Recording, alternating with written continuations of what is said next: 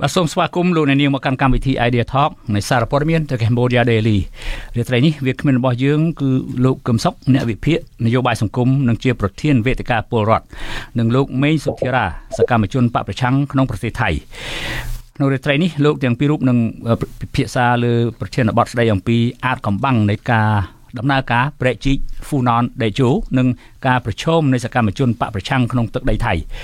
ប្រសិនបើលោកអ្នកនាងមានសំណួរឬយោបល់សូមសរសេរនៅក្នុងប្រអប់ comment ខាងក្រោមនៃការផ្សាយរបស់យើងតាមអាស័យដ្ឋាន www.facebook.com/withoutfear or favor kh ជំរាបសួរលោកកឹមសុខជំរាបសួរលោកមេសុធារាបាទជំរាបសួរលោកពូជំរាបសួរបងមេសុធារាបាទបាទ សូមអរគុណរីករាយណាស់បានជួបលោកកឹមសុខម្ដងទៀតមុនដាច់ឆ្នាំហើយក៏ជាការរីករាយរបស់ខ្ញុំដែរដែលបានជួបលោកលោកមួយមេងសុធិរាបាទជាលើកដំបូងលើកទី1ក្រោយពីការព្យាយាមតាក់ទងគ្នាចេះតែខ្វៀងខ្វៀងគ្នាបាទខ្ញុំសូមធ្វើសេចក្តីផ្ដើមដូចនេះថាយើងសង្កេតឃើញច្រើនដងណាស់មកហើយថារាជរដ្ឋាភិបាលចង់ធ្វើអ្វីមានគំនិតនិងមានគម្រោងធ្វើអ្វីតែងតែលាក់លាក់មិនចង់ឲ្យពលរដ្ឋខ្មែរដឹងទេដល់ពេលណាលាក់លែងចិត្តក៏តាំងចាប់ផ្ដើមចេញមុខមកបកស្រាយថាអញ្ចេះថាអញ្ចោះកែតម្រូវកែសម្រួលហើយចោតគេចោតឯងពេញទឹកពេញដីពីមុនថាលោកហ៊ុនសែនជាឪពុកឥឡូវនេះដល់លោកហ៊ុនម៉ាណែតជាកូនទៀតដែលព្យាយាមដើរតាមឪអនុវត្តតាមផែនការឪក៏មិនខុសគ្នាដែរទី1រឿងប្រេជីកឬស្ថាបនាប្រេជីក Funon Deju អឺយើងបានដឹងរឿងនឹងយូរឆ្នាំមកហើយដែរប៉ុន្តែចាំមើលថាតើអ្នកដឹកនាំថ្មីប្រាប់ពលរដ្ឋរបស់ខ្លួនឬទេ បាទហើយរឿងទី2នោះគឺរឿងអ្នកដឹកនាំថ្មីចង់ទៅប្រាប់អ្នកដឹកនាំថៃឲ្យពិនិត្យសកម្មភាពបកនយោបាយថៃដោយលើកហេតុផលថាបកនេះធ្វើសកម្មភាពបណ្ដោះបណ្ដាលគំនិតប្រជាធិបតេយ្យលើសកម្មជនបកប្រឆាំងខ្មែរដែលរស់នៅក្នុងទឹកដីថៃប៉ុន្តែខ្ញុំមុននឹងជជែករឿងទី2ខ្ញុំសូមផ្ដោតលើរឿងទី1សិនបាទលោកកឹមសុខរឿងប្រែកជីកពុះជ្រៀកកាត់ខេតខ្មែរយ៉ាងតិច4ដែលខ្ចីថវិកាបរទេសជាពិសេសចិនកុម្មុយនីសរាប់ពាន់លានដុល្លារនោះហើយខ្មែរទាំងនគរមិនបានដឹងថាត្រូវបាត់ដីឬបាត់ផ្ទះផងនោះតើនឹងនាំផលប្រយោជន៍អ្វីសម្បើមអស្ចារ្យដល់ប្រទេសជាតិបាទ ខ្ញុំស្ដាប់លោកហ៊ុនម៉ាណែតឮតែគាត់និយាយថាចំណេញបាទប៉ុន្តែខ្ញុំឆ្ងល់ថាបើអួតថាចំណេញដោយគាត់លើកឡើងជាច្រើនដងនោះមែនហេតុអ្វីក៏លាក់បាំងប្រជាពលរដ្ឋខ្មែរ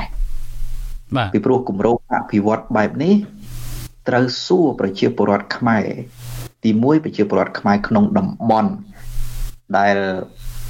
ស្ថាបនាប្រៃជីកនឹងឆ្លងកាត់ណា បាទតើពួកគាត់ពេញចិត្តឬទេ ពួកគាត់បានផលប្រយោជន៍អ្វីខ្លះប៉ះដីពួកគាត់តើនឹងមានសំណងយ៉ាងដូចម្ដេចហើយនៅតាមបណ្ដោយព្រៃជីកនោះ ធ្វើអ្វីខ្លះដើម្បីជាផលប្រយោជន៍ដល់ប្រជាពលរដ្ឋអត់មានទេអត់បាននិយាយតតែសោះទី2គម្រោងព្រៃជីកនេះវាធំ ជាគម្រោងធំដូច្នេះគួរណាស់តែសួរនាំបើកវេទិកាសាធារណៈ ឲ្យប្រជាពលរដ្ឋបញ្ចេញយោបល់បាទហើយបើលោកហ៊ុនម៉ាណែតគ្មានសមត្ថភាពនឹងពន្យល់ពីព្រោះតែវាពាក់ព័ន្ធនឹងបច្ចេកទេសឲ្យរដ្ឋមន្ត្រីក្រសួងសេដ្ឋកិច្ចនិងហិរញ្ញវត្ថុធ្វើទៅឬមួយក៏អបនាយករដ្ឋមន្ត្រីម្នាក់ដែលនៅឯបលោកហ៊ុនម៉ាណែតនោះគឺលោកស៊ុនចន្ទថុលជាអ្នកបញ្យលប្រជាពលរដ្ឋមកបាទហើយយើងស្ដាប់យោបល់ប្រជាពលរដ្ឋទៅវិញមើលតើគាត់យល់ព្រមទេអត់បានធ្វើផងបាទមួយទៀត បើចំណេញចុងមែនសូម្បីតែសភាដែលស្ទើរតែ100%ជាសមាជិករបស់គណៈបកប្រជាជនកម្ពុជានោះហេតុអ្វីមិនដាក់ឆ្លងដើម្បីជជែកសួរនាំអំពីផលចំណេញហើយនឹងការខាត់បងតកតងនឹងការស្ថាបនាប្រេជីកនឹងបាទប៉ុន្តែអត់បានធ្វើទាល់តែសោះហើយអ្វីដែលខ្ញុំកត់សម្គាល់លោកហ៊ុនម៉ាណែត ដែលជាបណ្ឌិតសេដ្ឋកិច្ចខ្ញុំស្ដាយអត់ប្រើចំណេះសេដ្ឋកិច្ចទៅដឹកនាំបែរទៅជាប្រើចំណេះបោកប្រាស់ចម្លងពីឪពុករបស់គាត់ទៅដឹកនាំប្រទេសទៅវិញបាទបោកប្រាស់ថាសង្ព្រៃជីកនឹងមិនមែនប្រជាពលរដ្ឋខ្មែរជំពាក់គេទេមិនមែនរដ្ឋាភិបាលទៅខ្ចីទេគឺឯកជនទេជាអ្នកខ្ចីបាទហើយចុះឯកជនជាអ្នកខ្ចីនោះមិនជំពាក់ដដែលហើយ ពីព្រោះនៅពេលឯកជននោះបានសិទ្ធិសង់ប្រជិកឯកជននោះជាអ្នកគ្រប់គ្រងឯកជនជាអ្នកគ្រប់គ្រងគឺឯកជននឹងជាអ្នកទាពន្ធយកពន្ធប្រមូលពន្ធដូច្នេះលុយដែលបានចំណេញពីប្រជែងនឹងធ្លាក់ទៅលើឯកជន ហើយវាកាន់តែអាក្រក់ជាងរដ្ឋាភិបាលខ្ចីទៅទៀតណាឯកជនខ្ចីអាក្រក់ជាងទី1ពួកមន្ត្រីដែលពាក់ព័ន្ធទៅនឹងគម្រោងប្រជែង អាចស៊ីស៊ូគ្នាជាមួយនឹងក្រុមហ៊ុនឯកជនដំឡើងគម្រោងចំណាយស៊ីមួយជាន់បាទមួយវិញទៀតនៅពេលដែលរដ្ឋាភិបាលសពថ្ងៃហ៊ុនម៉ាណែតកំពុងតែត្រូវការលុយចិញ្ចឹមអំណាចមែនទែនក៏អាចស៊ីស៊ូជាមួយនឹងក្រុមហ៊ុនឯកជនដំឡើងគម្រោងចំណាយយកលុយទៅចិញ្ចឹមអំណាចដែរយើងឃើញដំបូងឡើយគេប្រកាសថា អស់ប្រមាណតែ1700លានដុល្លារឯឥឡូវឡើងដល់ជាង5000លានដុល្លារនេះ Cambodia Daily បានប្រភពពីណាទៅផ្សាយត្រូវមែនទេនេះបាទហើយគ្រាន់តែកែពីរដ្ឋខ្ចីទៅឯកជនខ្ចីហ្នឹងមិនចឹងហើយទី3នៅពេលដែលឯកជនគ្រប់គ្រង គឺឯកជនហ្នឹងគេដំឡើងការយកពន្ធតាមចិត្តតាមដែលគេអាចធ្វើទៅបានពីព្រោះពាក្យថាឯកជនណា នៅប្រទេសណាក៏ដោយកាលណាគេកេងប្រវាញ់យកចំណេញកាន់តែច្រើនបានគេធ្វើហើយ នៅប្រទេសណាក៏ដោយនៅសហរដ្ឋអាមេរិកក៏ដោយនៅអឺរ៉ុបក៏ដោយក៏ប៉ុន្តែគ្រាន់តែថាឯកជននៅស្រុកនេះវានៅក្រោមច្បាប់តឹងរឹងពិបាកធ្វើប៉ុន្តែឯកជននៅស្រុកយើងវាធូររលុងមែនទែនហើយថែមទាំងមានការចូលរួមពុករលួយពីមន្ត្រីនិងមេដឹកនាំរដ្ឋាភិបាលទៀតរឹតតែយកពន្ធពន្ធងខ្ញុំបារម្ភទេបារម្ភថាប្រជាពលរដ្ឋខ្មែរមិនបានផលពីគម្រោងព្រែកជីកហ្នឹងក៏ប៉ុន្តែសូម្បីតែ បើកទូកាត់បើកកណូតកាត់ល្មមល្មមគេយកលុយបាទសូមបញ្ចប់ប៉ុណ្ណឹងបាទបាទបាទអរគុណលោកកំសុកបាទលោកមេងសុធារាលោកក៏ប្រហែលជាជ្រាបដែររឿងហ្នឹងក្នុងនាមជាពលរដ្ឋខ្មែរម្នាក់បាទតើលោកគិតថាវាមានប្រយោជន៍ដល់ជាតិខ្មែរដោយលោកហ៊ុនសែននិងលោកហ៊ុនម៉ាណែតទាំងឪពុកទាំងកូនថ្លែងអះអាងប្រាប់ពលរដ្ឋខ្មែរទេ បាទអរគុណច្រើនលោកពូតកតងនឹងបញ្ហានេះយើងបានយើងយើងលើកជាតលហេកមួយចំនួនដែលកើតឡើងនៅក្នុងប្រទេសកម្ពុជា ពីបាផលចំណេញដែលលោកហ៊ុនសែនតែងបន្តទៅដល់លោកហ៊ុនម៉ាណែតនេះតែងតែអួតអាងអំពីផលចំណេញពីគម្រោងវិនិយោគនានាក៏ប៉ុន្តែខ្ញុំលើកជាគម្រោងវិនិយោគដែលលោកហ៊ុនសែនលើកយកមកបញ្ជាក់ប្រាប់បងប្អូនប្រជាពលរដ្ឋទៅរឿយៗនោះគឺករណីវិនិយោគទៅដល់ពលានយន្តហោះ ដែលវិនិយោគទៅដល់កោះពេជ្រដែលឆ្លងរហូតដល់តំបន់មួយចំនួនដែលធ្វើឲ្យកម្រងដែលធ្វើឲ្យការលើកកម្រងរបស់លោកហ៊ុនសែនគឺតែងតែលើកកម្រងដែលរងនៅទឹកភ្នែកវិនិយោគទៅលើទឹកភ្នែកប្រជាពលរដ្ឋការដេញប្រជាពលរដ្ឋចាក់ចេញផុតពីលំនៅឋានរបស់គាត់នេះជាបញ្ហាដែលយើងលើកមកហើយជាការព្រួយបារម្ភរបស់ប្រជាពលរដ្ឋផងដែរ ព្រោះអីនៅក្នុងគម្រោងប្រជិកហ្នឹងគឺខ្ញុំមើលឃើញជាខាផលប៉ះពាល់នៅបងប្អូនប្រជាពលរដ្ឋខ្មែរយើងនៅក្នុងតាមដោយមាត់ប្រែកទាំងសងខាងនេះគឺចំនួន1លាន6សែន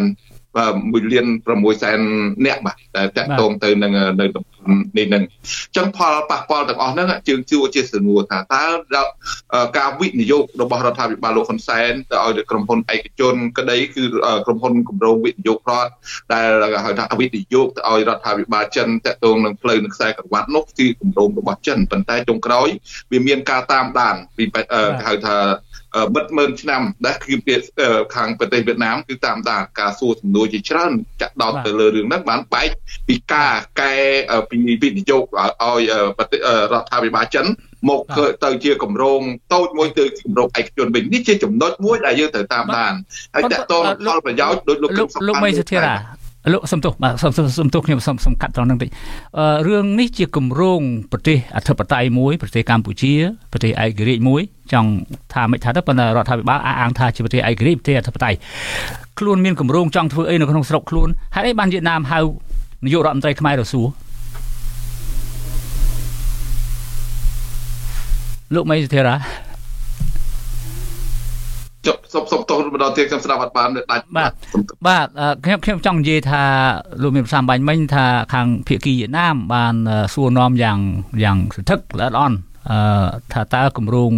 ជីកព្រែកព្រែកជីកហ្នឹងអឺវាយ៉ាងម៉េចយ៉ាងម៉េចបាទមានផលប៉ះពាល់យ៉ាងណាប៉ុន្តែខ្ញុំចង់និយាយថា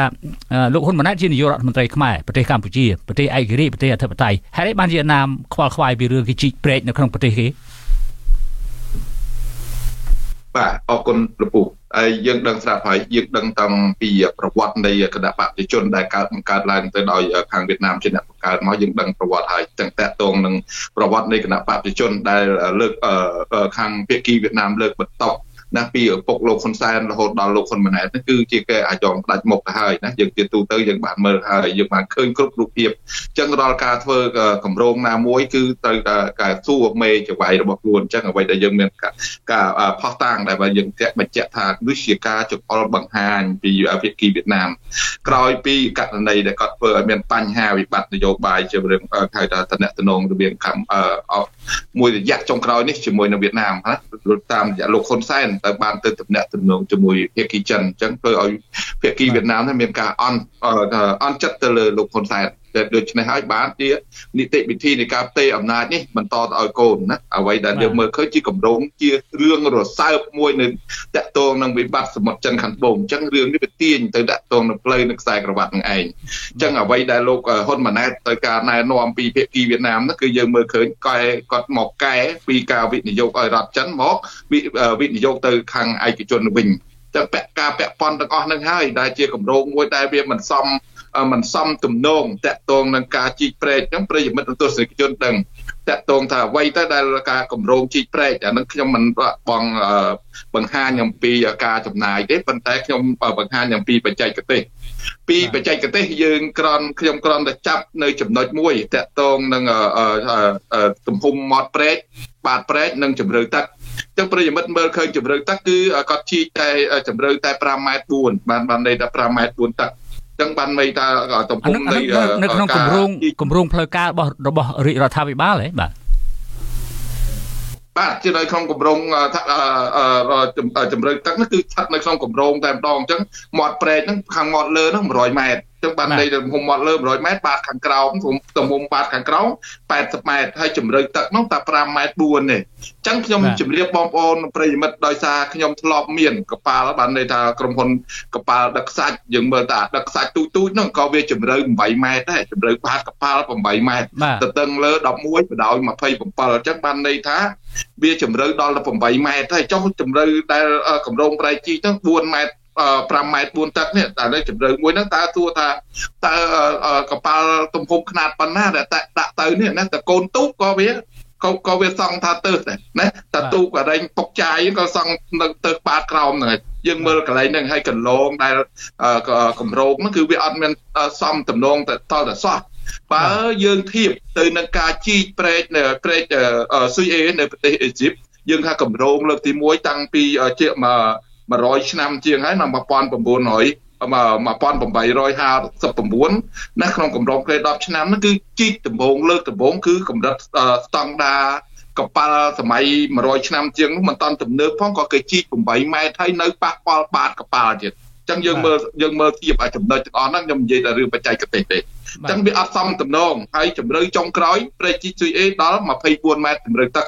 ទាបបំផុតគឺ24ម៉ែត្រអញ្ចឹងបើយើងមើលធៀបប៉ុណ្ណឹងហើយនឹងជម្រៅទឹកដែល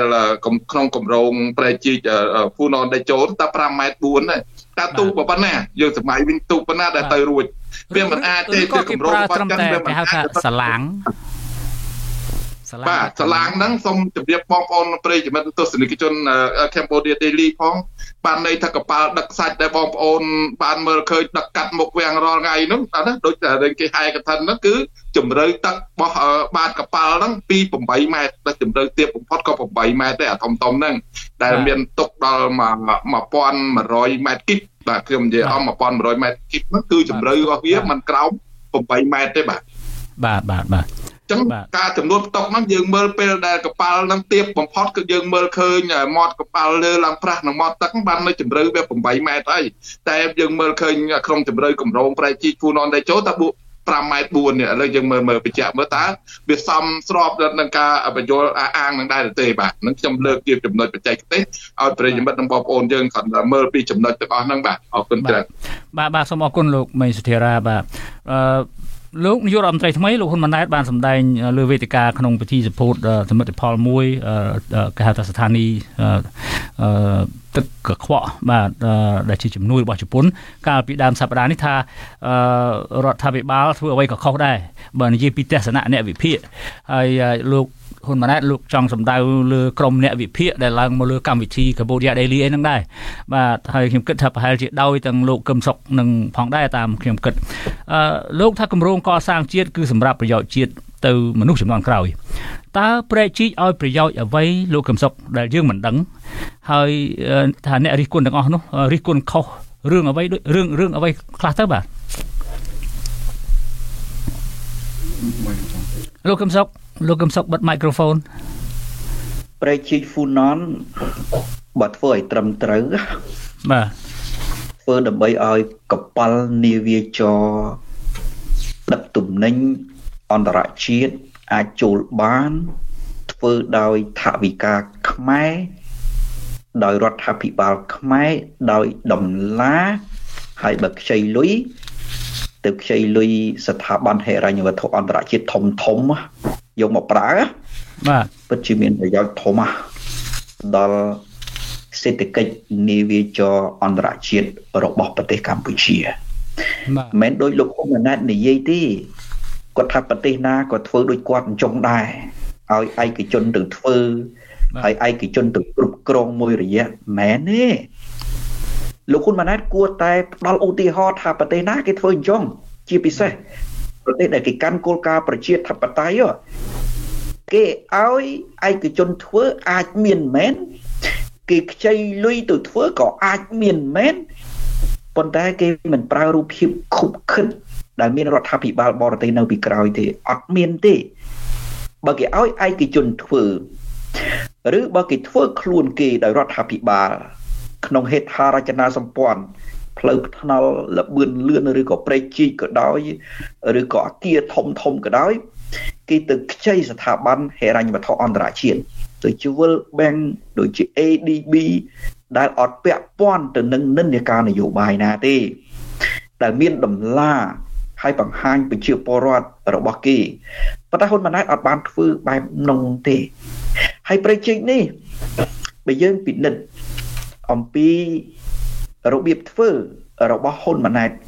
គឺលាក់បាំងប្រជាពលរដ្ឋខ្មែរអត់បង្ហាញប្រជាពលរដ្ឋខ្មែរឲ្យច្បាស់លាស់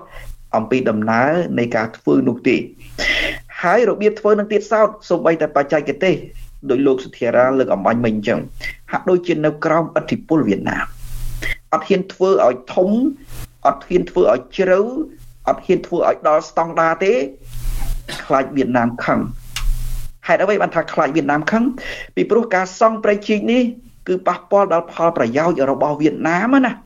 បាទសេដ្ឋកិច្ចប៉ះពាល់មែនទេបាទប៉ះពាល់ដល់សេដ្ឋកិច្ចរបស់វៀតណាមពីព្រោះកន្លងមកយើងប្រើទន្លេមេគង្គក្រោមក្នុងការដឹកជញ្ជូនទំនិញទៅសមុទ្រទៅតាមច្រកសមុទ្រហើយចែកចាយទៅតំបន់នានាអឺរ៉ុបអាមេរិកក្តីណាប៉ុន្តែបើយើងធ្វើព្រៃជីកហ្នឹងទៅយើងប្រើព្រៃជីកវៀតណាមអាច លែងហ៊ានឬក៏គ្មានអធិពលធ្វើអាណានិគមលើនាវាចរដឹកទំនិញនឹងទៀតហើយក៏ប៉ុន្តែរឿងដែលអាក្រក់បំផុតនៅត្រង់ថាទី1អត់បង្ហាញដំណានៃការចាយលុយធ្វើប្រៃជីកនឹងឲ្យច្បាស់ទេធ្វើឲ្យប្រជាពលរដ្ឋខ្មែរវ៉ាន់កថែមហើយទៅជាក្រុមហ៊ុនឯកជនជាអ្នកបានចំណេញទៅលើគម្រោងនឹងទៅវិញហើយទី2លុយដែលខ្ចីនោះមិនដឹងខ្ចីពីណាវាច្បាស់ឥឡូវហ្នឹងតើជាលុយរបស់រដ្ឋាភិបាលចិនឬ ឬក៏ធនាគារចិនឬបើលុយរបស់ធនាគារចិនក៏ដូចជាលុយរបស់រដ្ឋាភិបាលចិនដដែលហ្នឹងមានន័យថារដ្ឋាភិបាលចិននៅពីក្រោយហើយបើរដ្ឋាភិបាលចិននៅពីក្រោយបានន័យថាប្រទេសហ្នឹងមិនមែនត្រឹមតែគ្រប់គ្រងលើវិស័យសេដ្ឋកិច្ចដោយក្រុមហ៊ុនចិនដោយរដ្ឋាភិបាលចិនទេក៏ប៉ុន្តែសន្តិសុខផងដែរខ្ញុំឧទាហរណ៍ថាបើមានការដឹកទំនិញចូលតាមប្រជិកនឹងទំនិញខុសច្បាប់ដឹកគ្រឿងញៀនដឹកកឆាតើរដ្ឋាភិបាលហ៊ុនម៉ាណែតនោះ មានលទ្ធភាពគ្រប់គ្រាន់ក្នុងការពិនិត្យទំនិញទាំងអស់នោះទេអានេះជាសំណួរខ្ញុំមិនហ៊ានចោទទេបាទព្រោះប្រេងជីកហ្នឹងវាស្ថិតនៅក្រោមការគ្រប់គ្រងរបស់ក្រុមហ៊ុនឯកជនហើយក្រុមហ៊ុនឯកជនហ្នឹងច្បាស់ជាក្រុមហ៊ុនចិនដែរដោយដែលយើងឧទាហរណ៍កន្លងមកអញ្ចឹងប្រលានយន្តហោះនៅខេត្តសៀមរាបតំបន់ផ្សេងផ្សេងទៀតដូចជានៅកំពង់សោមនៅពេលដែលចិនគ្រប់គ្រង តើរដ្ឋាភិបាលហ៊ុនម៉ាណែតនោះមានសមត្ថភាព ទៅពិនិត្យអំពីសន្តិសុខនៅតំបន់នោះទេអត់ទេក្រុមហ៊ុនចិនគឺចាក់ចែងតាមចិត្តតែម្ដងករណីប្រៃជីកនឹងក៏អញ្ចឹងដែរបាននិយាយអំពីផលប្រយោជន៍ធំហ่ะផផលប្រយោជន៍ធំសម្រាប់ប្រជាជាតិខ្មែរប៉ុន្តែដើម្បីឲ្យបានផលប្រយោជន៍ធំវាលុះត្រាណាតែប្រជាជាតិនោះធ្វើដោយរដ្ឋាភិបាលតំណាងឲ្យប្រជាពលរដ្ឋខ្មែរដោយដំឡាឲ្យប្រជាជាតិ ក្លាយទៅជាសមិទ្ធិផលរបស់ប្រជាពលរដ្ឋខ្មែរក្នុងការធ្វើនាវាចរអន្តរជាតិនៃពាណិជ្ជកម្មរបស់ប្រទេសកម្ពុជា ដោយគ្មានការគៀបសង្កត់ពីប្រទេសណាមួយក្រុមហ៊ុនណាមួយហើយបើឲ្យក្រុមហ៊ុនឯកជន ដែលមានឥទ្ធិពលពីរដ្ឋបរទេសអានោះរដ្ឋបរទេសនៅពីក្រោយហើយហើយនឹងពិបាកយកប្រេះជីកមកគ្រប់គ្រងវិញហើយថ្ងៃក្រោយបាទតើលោកកំសុកតើធន ទុនធនធានដែលថាវិការដែលយកមកប្រើក្នុងការជីកព្រែកហ្នឹងពី1700ទៅដល់4 5000លានដុល្លារហ្នឹងអឺអាចជាផ្នែកមួយនៃគម្រោងព្រួយផ្ដើមគំនិតចិនគេហៅថាផ្លូវមួយខ្សែខ្សែក្បាត់មួយនោះអឺពីព្រោះមានប្រភពព័ត៌មានខ្លះនិយាយថា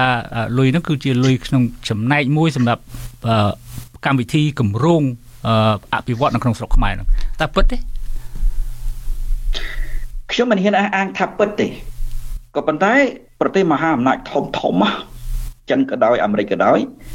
កាលណាគេឲ្យអ្នកណាខ្ចីរដ្ឋាភិបាលណាខ្ចី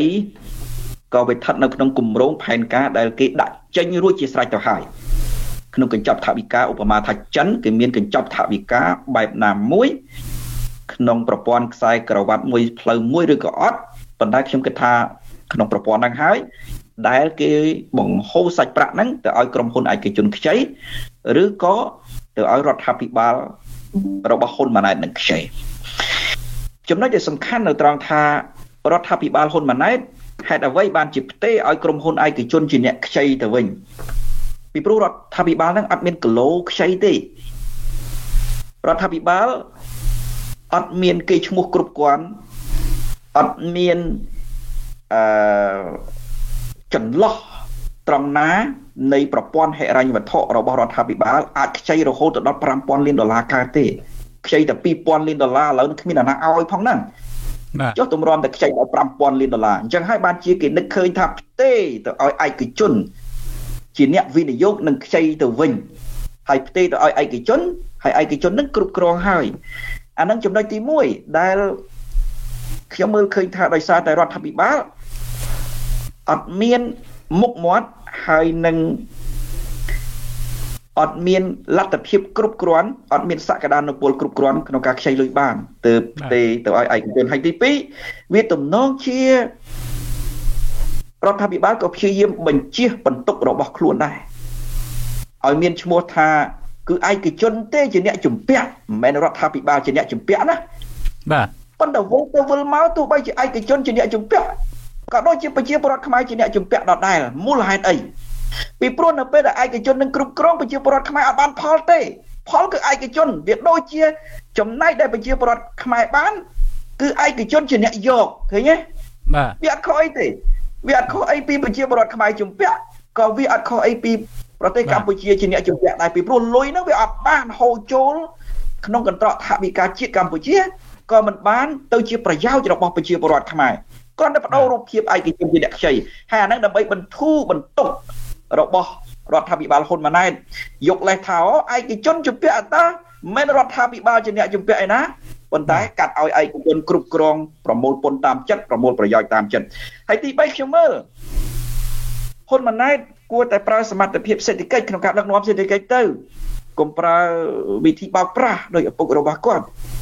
បាទពិតជាឯកជនមែនប៉ុន្តែសួរថាឯកជនពីណា ឯកជនពីចិនក្រុមហ៊ុនចិនហើយសួរថាលុយនោះឯកជនខ្ចីមែនប៉ុន្តែខ្ចីពីណាលុយខ្ចីពីចិនថាខ្ចីពីអុកញ៉ាមួយចំនួនវិនិយោគរួមគ្នាទៅចុះប៉ុន្តែមានចំណែកលុយរបស់ចិនហើយហើយបើសិនជាមានចំណែកលុយរបស់ចិនធំអានេះចិនមានឥទ្ធិពលម្ល៉េះហើយដូចខ្ញុំរំលឹកសារដើមអញ្ចឹងថាប្រៃជែកនោះគ្រាន់តែបោះទីតាំងនៅលើទឹកដីខ្មែរប៉ុន្តែអ្នកដែលធ្វើជាម្ចាស់មិនមែនខ្មែរបាទ ហើយកាលណាអ្នកដែលធ្វើជាម្ចាស់មិនមែនខ្មែរផលប្រយោជន៍នាវាចរក៏មិនបានទៅខ្មែរផលប្រយោជន៍សេដ្ឋកិច្ចពាណិជ្ជកម្មអន្តរជាតិផ្នែកដឹកជញ្ជូនក៏មិនបានទៅប្រជាពលរដ្ឋខ្មែរហើយបញ្ហាសន្តិសុខក៏ខ្មែរមិនអាចគ្រប់គ្រងបានទៀតលើប្រជិកខ្ញុំនិយាយលើប្រជិកណាបាទលើប្រជិកបាទបាទបាទ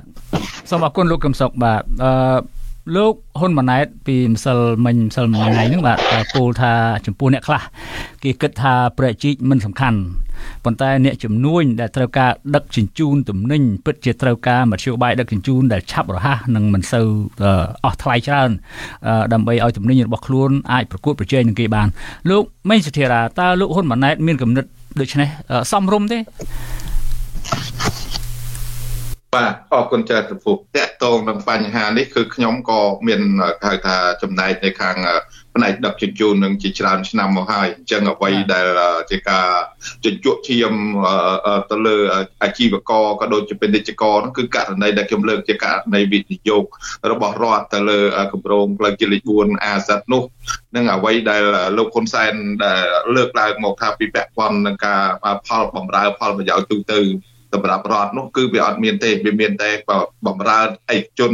រហូតទៅដល់ការប្រព្រឹត្តនៅអំពើពុករលួយរហូតដល់បាត់បង់នៅការគ្រប់គ្រងធ្លាក់ប្រជាប្រិយភាពទៅលុបគម្រោងផ្លូវជាតិលេខ4ឥឡូវនេះគម្រោងមួយដែលអ្វីដែលលើកយកមកបរិយាយនៅថ្ងៃនេះតកតូនគម្រោងប្រេជីក ពូននតេជោនេះគឺវាស្ថិតនៅគម្រោងផ្លូវនៅខ្សែក្រវ៉ាត់របស់ចិនអញ្ចឹងខ្ញុំជម្រាបបងប្អូនជនរួមជាតិថាផ្លូវនេះគឺខ្ញុំបានដឹងរួចទៅហើយអញ្ចឹងគេបែងចែកការការដេញថ្លៃការជីកអញ្ចឹងខ្ញុំទាញចំណាប់អារម្មណ៍ប្រិយមិត្តយើងមើលផ្លូវជាតិលេខ 6A លើកតាក់ទងទៅដល់ផ្លូវមួយដែល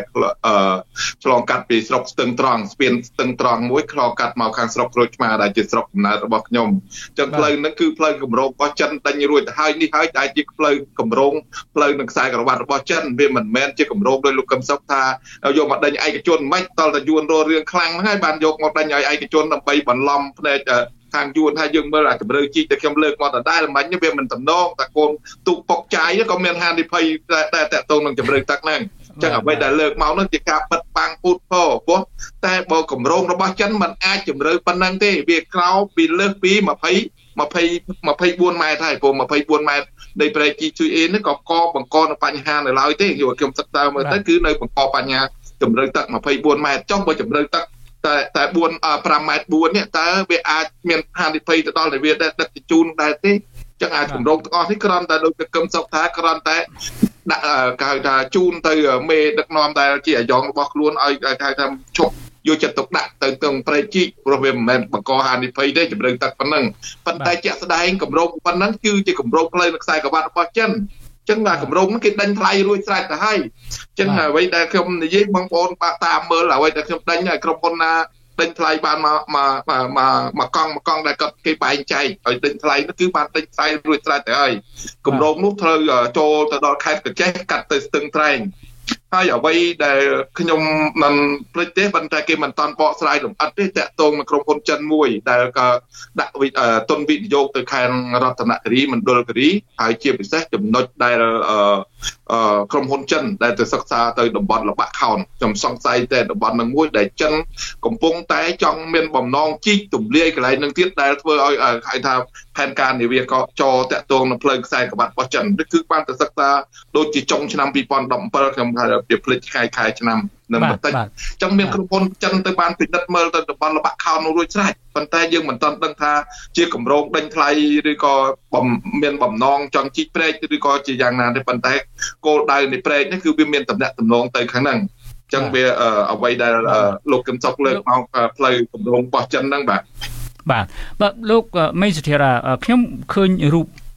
ដ៏ខ្លីមួយគេបញ្ចាំងណាបាទគេថាថារូបភាពដែលគេយកទៅបង្ហាញថា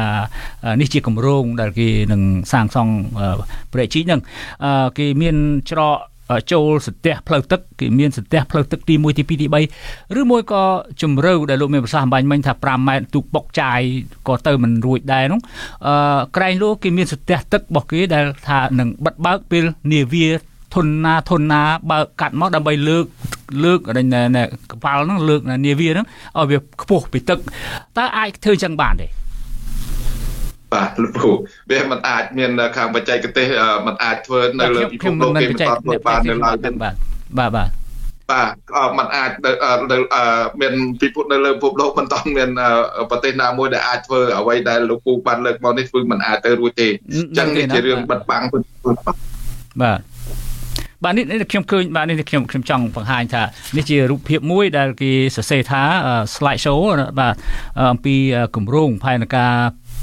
ព្រែកជីកហ្វូណនដែលជួហ្នឹងបាទគេមានសទះផ្លូវទឹកទី1ខ្ញុំជឿថាបើមានទី1មានទី2ទី3ហើយប៉ុន្តែមិនដឹងពីតាណាទៅតាណាបាទមានចំណុចមួយថាចម្ងាយដែលកប៉ាល់ត្រូវបើកពីផែភ្នំពេញទៅ ក្រុងប្រសេអនុវា135គីឡូម៉ែត្រហើយ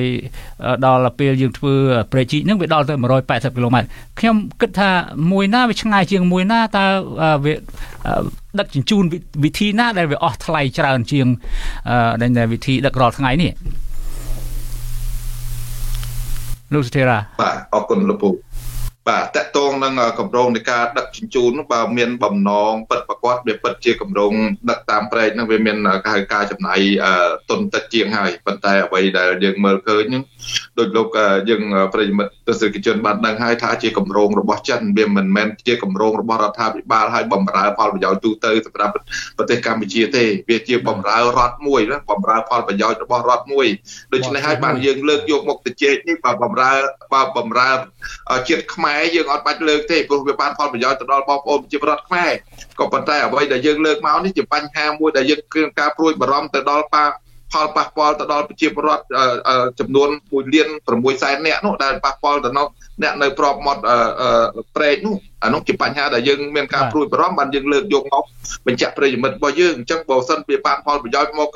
ប្រទេសកម្ពុជាយើងយើងចាំបាច់និយាយតែយើងទៅយកផលប្រយោជន៍ហ្នឹងតែប៉ុន្តែអ្វីដែលយើងមើលឃើញវាមិនបានបំរើផលប្រយោជន៍សម្រាប់ជាតិខ្មែរទេ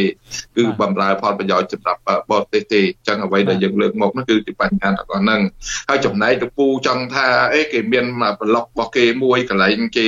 ដេបិទមួយអាហ្នឹងគឺហៅថាប្លុកសម្រាប់បច្ចេកទេសដូចជាករណីវាមានបញ្ហាស្រុកឬក៏បញ្ហាផ្សេងៗគេអាចបិទមុខទឹកហ្នឹងសម្រាប់ស្ដារឬក៏គេរៀបចំប្រព័ន្ធនេះនេះអានេះគឺកាបច្ចេកទេសក្នុងការសាងសង់ក្នុងការរៀបចំទេមិនមែនសម្រាប់ឲ្យបិទឲ្យនិវាលឡើងខ្ពស់ឬចុះទាបនោះទេបាទអញ្ចឹងបាទ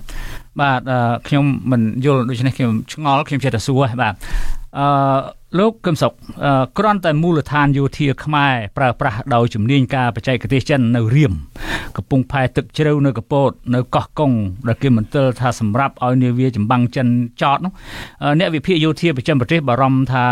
ចិនអាចបិទគប់នេះគឺឧត្តមនាវីមួយរូបខាងប្រចាំប្រទេសនិយាយបាទចិនអាចបិទគប់ផ្លូវទឹកចេញចូលពីវៀតណាមទៅសមុទ្រចិនខាងត្បូងតែក្នុងពេលប្រមាណម៉ោងប៉ុណ្ណោះ ចុះទម្រាំមានព្រែកជីកផ្លូវកាត់តើកងទ័ពចិនអាចធ្វើសកម្មភាពរហ័សប៉ុណ្ណាក្នុងទឹកដីខ្មែរបាទទីមួយខ្ញុំនិយាយអំពីបច្ចេកទេសតកតងទៅនឹងផលប្រយោជន៍របស់រដ្ឋាភិបាលហ៊ុនម៉ាណែតបន្តិចសិនតាមលោកសុធារាមានប្រសាសន៍អមាញ់មិញបើថាតែជាង5ម៉ែត្រជម្រៅទេខ្ញុំយល់ថាវាអាចទៅជាលបែង នៃការធ្វើគម្រោងប្រៃជីកដើម្បីប្រមូលលុយប្រមូលលុយចិញ្ចឹមអំណាចតាមដំណាក់កាលឥឡូវឥឡូវឧទាហរណ៍ថាដំណាក់កាលទី1គេធ្វើជម្រៅត្រឹមតែជាង5ម៉ែត្រទេជម្រៅ5ម៉ែត្រមិនអាចឲ្យនាវាចរអន្តរជាតិដឹកទំនិញធំធំឆ្លងកាត់កើតទេអញ្ចឹងក្នុងរយៈពេលហ្នឹងគេធ្វើ4ឆ្នាំ4ឆ្នាំហ្នឹងគេចាយលុយចិញ្ចឹមអំណាចបាន4ឆ្នាំ ក៏ស្រាប់តែ4ឆ្នាំក្រោយគេថាអូជំរឿននឹងមិនទាន់គ្រប់ទេគេត្រូវបន្ថែមទៀតអញ្ចឹងគេលើកកម្រងមួយទៀតចាយលុយមកជាន់ទៀតអានេះខ្ញុំបារម្ភណាបាទខ្ញុំបារម្ភថា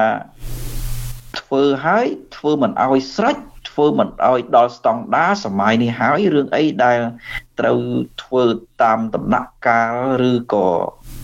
ធ្វើដែលมันអាចប្រើប្រាស់បានជាអន្តរជាតិអញ្ចឹង ដូច្នេះវាកាន់តែខូចផលប្រយោជន៍ប្រជាពលរដ្ឋខ្មែរតើអាគម្រោងព្រៃជីកនោះប្រជាពលរដ្ឋខ្មែរនឹងបានធ្វើជាម្ចាស់ប្រហែលឆ្នាំក្រោយ100 200ឆ្នាំក្រោយឬបើធ្វើតែរបៀបហ្នឹងបាទហើយដូច្នេះក្នុងរយៈពេល100 200ឆ្នាំហ្នឹងខ្មែរអត់បានផលប្រយោជន៍អ្វីសោះឬពិតមែន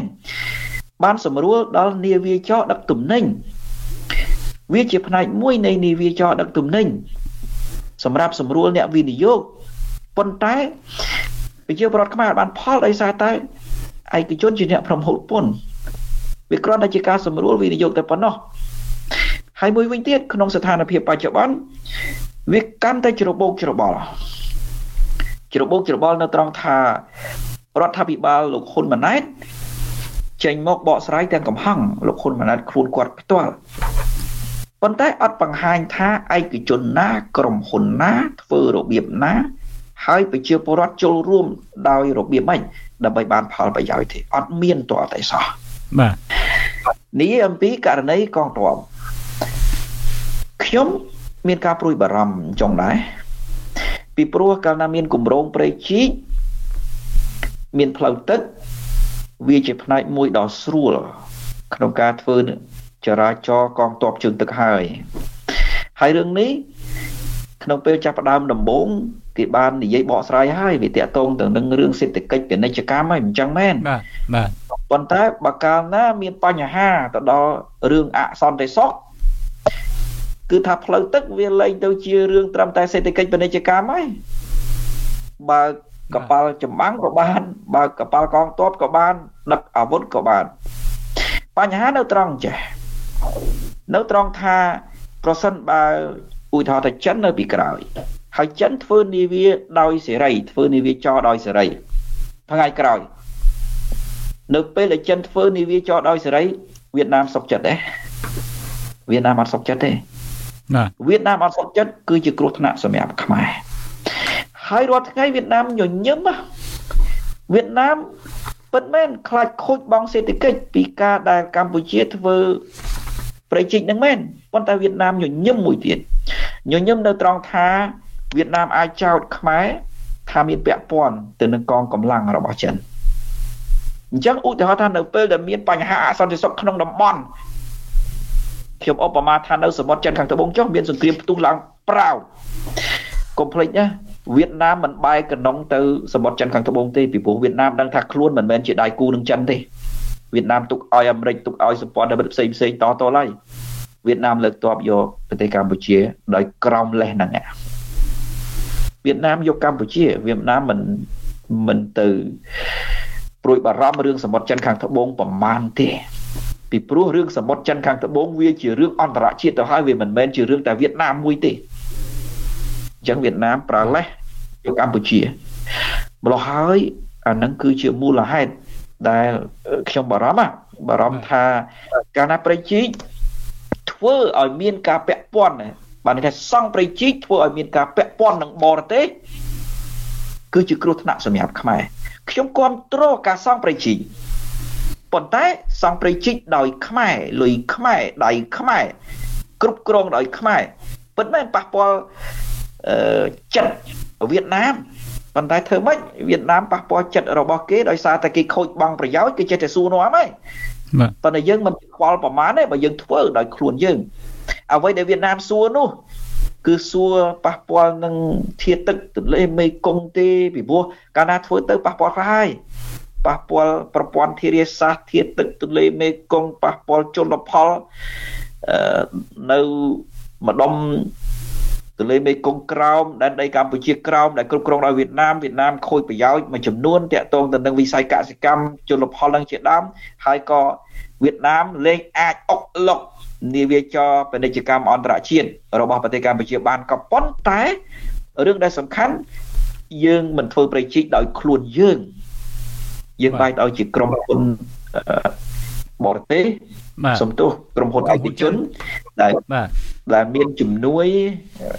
ហេរញ្ញវត្ថុពីរដ្ឋបរទេសនៅក្នុងការគ្រប់គ្រងសាងសង់ទៅវិញអានឹងវាធ្វើឲ្យប៉ះពាល់ធំទាំងវិស័យសេដ្ឋកិច្ចពាណិជ្ជកម្មរបស់ប្រទេសកម្ពុជាដែលយើងមិនបានផលពាក្យថាប៉ះពាល់ហ្នឹងយើងអត់បានផលពីប្រេជីកហ្នឹងហើយនឹងរឿងសន្តិសុខបាទបាទតាមដែលអឺ យើងផ្សព្វផ្សាយព័ត៌មានកន្លងមកនោះគឺក្រុមហ៊ុនចិនតែម្ដងបាទអឺក្រុមហ៊ុនសាជីវកម្មស្ពាននិងថ្នល់ចិនហៅកាត់ថាអឺ BRBC បាទដែលលោកហ៊ុនម៉ាណែតខ្លួនឯងហ្នឹងទៅចរចាជាមួយនឹងលោកស៊ុនច័ន្ទថុលជាមួយនឹងភាគីចិនហ្នឹងបាទនៅក្រុងប៉េកាំងកាលពីខែតុលាកន្លងទៅហ្នឹងបាទគឺក្រុមហ៊ុនឯកជនរបស់ចិនខ្ញុំមើលទៅលោកហ៊ុនម៉ាណែត ក្នុងពេលបច្ចុប្បន្នគាត់ឡើងកាន់អំណាចហ្នឹងគាត់ជ្រួលច្របល់ជ្ជ្រួលច្របល់ដោយសារតែគាត់អត់មានលុយក្នុងការទប់អំណាចទេតាមខ្ញុំដឹងធនាគារជាតិកម្ពុជាស្ទើរតែអត់លុយខ្ញុំប្រើពាក្យថាស្ទើរតែអត់លុយទៅចោះបាទហើយឥឡូវហ្នឹងវាដល់កម្រិតមួយដែលរដ្ឋាភិបាលហ៊ុនម៉ាណែតធ្វើគម្រោងបែបបំភាន់ដើម្បីទាញលុយពីនេះទាញលុយពីនោះ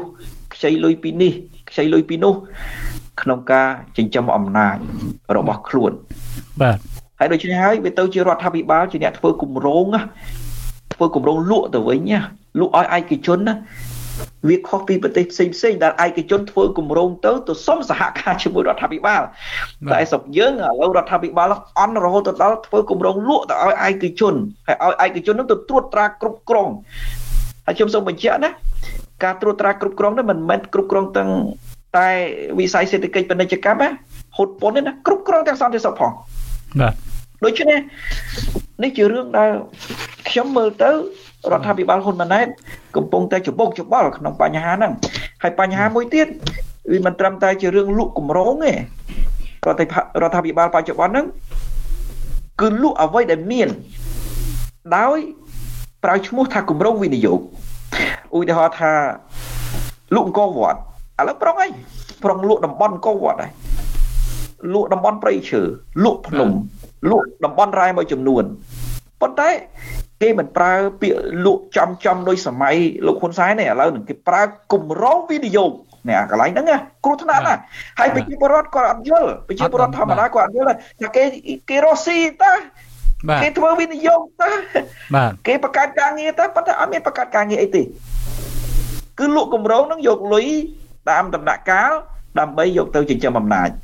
ហ៊ុនម៉ាណែតនេះបើដឹកនាំតែ10ឆ្នាំទេប្រទេសជាតិយើងគឺមិនដឹងសល់អីទេបាទលក់ទាំងអស់បាទលក់បាទបាទលក់ខ្ទេចហើយគាត់អួនណា បាទឥឡូវគាត់គាត់គាត់បាទលោកកឹមសុខមានប្រសាសន៍អញ្ចឹងប៉ុន្តែពីម្សិលមិញសិលមួយថ្ងៃហ្នឹងលោកហ៊ុនម៉ាណែតគាត់ថាសំណាងឲ្យប្រទេសកម្ពុជា បានគណៈបកប្រជាជនមានគាត់តពីឪពុកមកអីអញ្ចឹងទៅគ្រប់គ្រងស្រុកហ្នឹងបានបានទី1បានសន្តិសុខសន្តិភាពបានអភិវឌ្ឍបានអីបានផលប្រយោជន៍ដល់ជាតិគិតដល់ផលប្រយោជន៍ជាតិបើថាក្រមលោកកឹមសុខវិញមិនដឹងជាទៅជាយ៉ាងណាទេនោះលោកហ៊ុនម៉ាណែតក៏មានប្រសាសន៍អញ្ចឹង ខ្ញុំចាំប្រជាពលរដ្ឋម្នាក់គាត់ផុសនៅលើ Facebook ណាពាក្យគាត់ទេមិនពាក្យខ្ញុំណាបាទពាក្យប្រជាពលរដ្ឋទេគាត់ថាអាណាបោះឆ្នោតឲ្យវាពាក្យប្រជាពលរដ្ឋទេណានៅលើបណ្ដាញសង្គមដូចខ្ញុំប្រើពាក្យហ្នឹងទេបាទនោះគឺជាប្រតិកម្មរបស់ប្រជាពលរដ្ឋហើយហ៊ុនម៉ាណែតខ្លួនគាត់គាត់គួរយល់ហើយឥឡូវនេះ គាត់ចង់បន្ទោសអ្នកដែលវិភាគអំពីបញ្ហាបញ្ហាដែលគង់តែជបុកច្បល់ដឹកនាំដោយគាត់ហ្នឹងគាត់មិនចាំបាច់ទៅចងៀងចងាងអីទេ ប្រសិនបើគាត់ជាអ្នកដឹកនាំដែលមានមនសិការជាតិមានឆន្ទៈមែនណាខ្ញុំឲ្យគាត់ធ្វើតែរឿងមួយគាត់ហ៊ានធ្វើអត់ហើយស្រួលធ្វើបំផុត ក្នុងនាមជានាយករដ្ឋមន្ត្រីឥឡូវហ្នឹងដើម្បីបញ្ចប់ប្រតិកម្មរបស់ប្រជាពលរដ្ឋថា មានការកាប់ឈើច្រើនណាស់មានការលុករ៉ែច្រើនណាស់មានការលុកភ្នំច្រើនណាស់បាទឥឡូវបើកតុំរុយទៅដើរថតមកជុំប្រទេសមកយករូបភាពទាំងអស់ហ្នឹងចែកចាយឲ្យប្រជាពលរដ្ឋមើលមើលតើពិតដូចប្រជាពលរដ្ឋមានប្រសាសន៍ឬអត់ like ពីលើ Facebook កុំកាត់កុំកាត់តកុំមកកន្លែងណាដែលកាត់ឈើអស់កាត់ចេញហើយទុកតែកន្លែងណានៅឈើហើយយកទៅកាត់តវីដេអូឲ្យប្រជាពលរដ្ឋមើលកុំកាត់តដោយសពថ្ងៃអញ្ចឹងសពថ្ងៃកាត់តតា កន្លែងសម្រាមប្រជាពលរដ្ឋវេទនាបឹងតមោកកន្លែងតវ៉ាកន្លែងហ្នឹងក៏អត់មានកាត់ឲ្យប្រជាពលរដ្ឋមើលទេវីដេអូប៉ុន្តែកាត់តែកន្លែងអាគារមួយចំនួនអាគារសន្តិភាពរបស់ហ៊ុនសែនស្ដូបវៀតណាមផ្ទះហ៊ុនសែនថតឃើញល្អល្អកុំកាត់តអញ្ចឹងឡាយផ្ទាល់មើលអាហ្នឹងខ្ញុំឲ្យហ៊ុនម៉ាណែតធ្វើមើលហ៊ានធ្វើឯងធ្វើមួយមើលមួយទៀតឥឡូវអបមាថាបើមិនហ៊ានឡាយ បើកតុំរុយមកជុំប្រទេសមើលហើយឲ្យមានសាកសីឧទាហរណ៍ថាតំណាង ADB តំណាង World Bank ហ្នឹងទៅជាមួយគាត់ទៅធ្វើរបាយការណ៍មើលឲ្យវាច្បាស់មើលហ៊ានធ្វើអត់វាអត់មានសន្តិសុខអីសំទោសវាអត់មានបញ្ហាអសន្តិសុខអីដល់គាត់ទេពីព្រោះគាត់ជានាយករដ្ឋមន្ត្រីទៅហើយធ្វើឬអត់ហើយបើថាល្អខ្ញុំទៅជាមួយដែរមិនអីទេខ្ញុំទៅជួយមើលដែរកុំឲ្យថាខ្ញុំចេះតែថា កុំឲ្យថាខ្ញុំនឹងចេះតែប្រើអារម្មណ៍វិភាគគេថាកាលណាគាត់ប្រើថាអ្នកវិភាគប្រើអារម្មណ៍ហ្នឹងគាត់សំដៅខ្ញុំហើយបាទកុំឲ្យគាត់ចោទថាខ្ញុំប្រើអារម្មណ៍វិភាគឥឡូវយើងទៅមើលទាំងអស់គ្នាបាទចែកគ្នាមើលបញ្ហាប្រទេសជាតិនេះឥឡូវជួបរបៀបហ្នឹងដោះស្រាយយ៉ាងណាអត់ហ៊ានធ្វើផងហ្នឹងហើយតែបោកប្រាស់ប្រជាពលរដ្ឋដដែលដដែលតាមក្បួនឪពុករបស់គាត់អាហ្នឹងបាទខ្ញុំថាអន់ពេកហើយបាទ បាទបាទសូមអរគុណលោកកឹមសុខអឺលោកមេងសុធារាក្រមមន្ត្រីរដ្ឋាភិបាលក្នុងរឿងប្រែជីកនឹងបាទអន្តរជាតិយើងនឹងបន្តទៅរឿងថ្មីទី2បាទអឺមន្ត្រីរដ្ឋាភិបាលថាប្រែជីកនឹងជួយសម្រួលដល់ការដឹកទំនិញចេញចូលទុកដាក់តាមទីតាំងឃ្លាំងស្តុកហើយមានបុគ្គលិកធ្វើការងារច្រើនអឺដែលគេហៅថា logistics logistics តើទំនិញផលិតផលពីស្រុកខ្មែរនាំចេញទៅបរទេសមានទំហំ បរិមាណកម្រិតណាទើបត្រូវការជីកព្រែកកាត់ប្រទេសដឹកជញ្ជូនឬមួយក៏ចង់ជៀសបងពុនឆ្លងកាត់ប្រទេសវៀតណាមបាទអរគុណចាស់តពុកតកតងនឹងបញ្ហាទាំងអស់នេះដោយសារខ្ញុំជាមានក្រុមហ៊ុនដឹកជញ្ជូនផងដែរដែលអញ្ចឹងវាអត់មានត្រូវការអីទៅទៅជីកប្រែកក្នុងប្រមាណទេព្រោះការដឹកជញ្ជូនរបស់យើង វាគេហៅថាមធ្យោបាយដឹកជញ្ជូនយើងវានៅកម្រិតទាបណាស់ ទៀបយកទៅមែនតែនដោយករណីដែលរហូតដល់មានការហៅថាដាក់ដេញថ្លៃឲ្យមានការប្រកួតប្រជែងក្នុងការធ្វើឲ្យកំពុងផែស្ងួតអីជាដើមពីដើមឡើយគឺមានការដេញប្រកួតប្រជែងបែបហ្នឹង ចឹងគេកំពុងផែគេធ្វើទៅគៀកនៅនឹងកំពុងសោមនឹងតែម្ដងមិនចាំបាច់ទៅយើងយកទៅជីកប្រែទេប៉ុណ្ណឹងចាក់ស្ដែងហើយអ្វីដែលយើងចាប់អារម្មណ៍មួយទៀតគឺអាកម្រងប្រែជីកហ្នឹងមានដូចយើងប្រិយមិត្តទស្សនិកជនដឹងថាទៅដាក់ដេញថ្លៃអត់មានដាក់ដេញថ្លៃដោយបែបជាសកលទេយើងដេញថ្លៃឲ្យឯកជនទៅដេញថ្លៃស្កាត់ស្កាត់បកគលឲ្យក្រុមហ៊ុនចិនតែម្ដង ប៉ុន្តែខ្ញុំនៅចាប់អារម្មណ៍នៅក្រុមហ៊ុនវៀតណាមមួយដែលគាត់មានកម្រងដាក់កម្រងចង់ដេញថ្លៃយកដេញតាមបណ្ដាកំពង់ផែគេអត់ដេញថ្លៃតាមប្រៃជីទេគេដេញតាមកំពង់ផែដឹកជញ្ជូនទៅវិញបើកម្រងនេះគឺក្រុមហ៊ុនវៀតណាមខ្ញុំឃើញប្រហែលថ្ងៃមុនទៅសារព័ត៌មានចុះតាក់ទងនឹងក្រុមហ៊ុនវៀតណាម បាទចាំមើលខ្ញុំតិចទៀតខ្ញុំនឹងបង្ហាញក្រុមហ៊ុនដែលគាត់នឹងបង្ហាញមានក្រុមហ៊ុនមួយគឺគាត់ចង់ដេញការគ្រប់គ្រងកំពង់ផែនិងមធ្យោបាយដឹកជញ្ជូននៅក្នុងប្រទេសកម្ពុជានឹងតែម្ដងអញ្ចឹងអ្វីដែលការលើកឡើងពីការតម្រូវការក្នុងការប្រើប្រាស់ប្រជាជាតិនេះវាមិនតាន់ដល់កម្រិតទេព្រោះមធ្យោបាយដឹកជញ្ជូនរបស់យើងវាមិនតាន់មមាញឹកនៅឡើយទេប៉ុន្តែអ្វីដែលយើងមើលឃើញសក្តីត្រូវការរបស់ប្រជាពលរដ្ឋខ្មែរហ្នឹងគឺ มันចាំបាច់ទៅដល់ប្រេជីជាសំខាន់ទៅរកទីផ្សារឲ្យគាត់សិនចាំជីកប្រេទៀតมันក៏មិនតាន់យឺតពេលទេប៉ុន្តែសំខាន់យើងមើលឃើញមធ្យោបាយ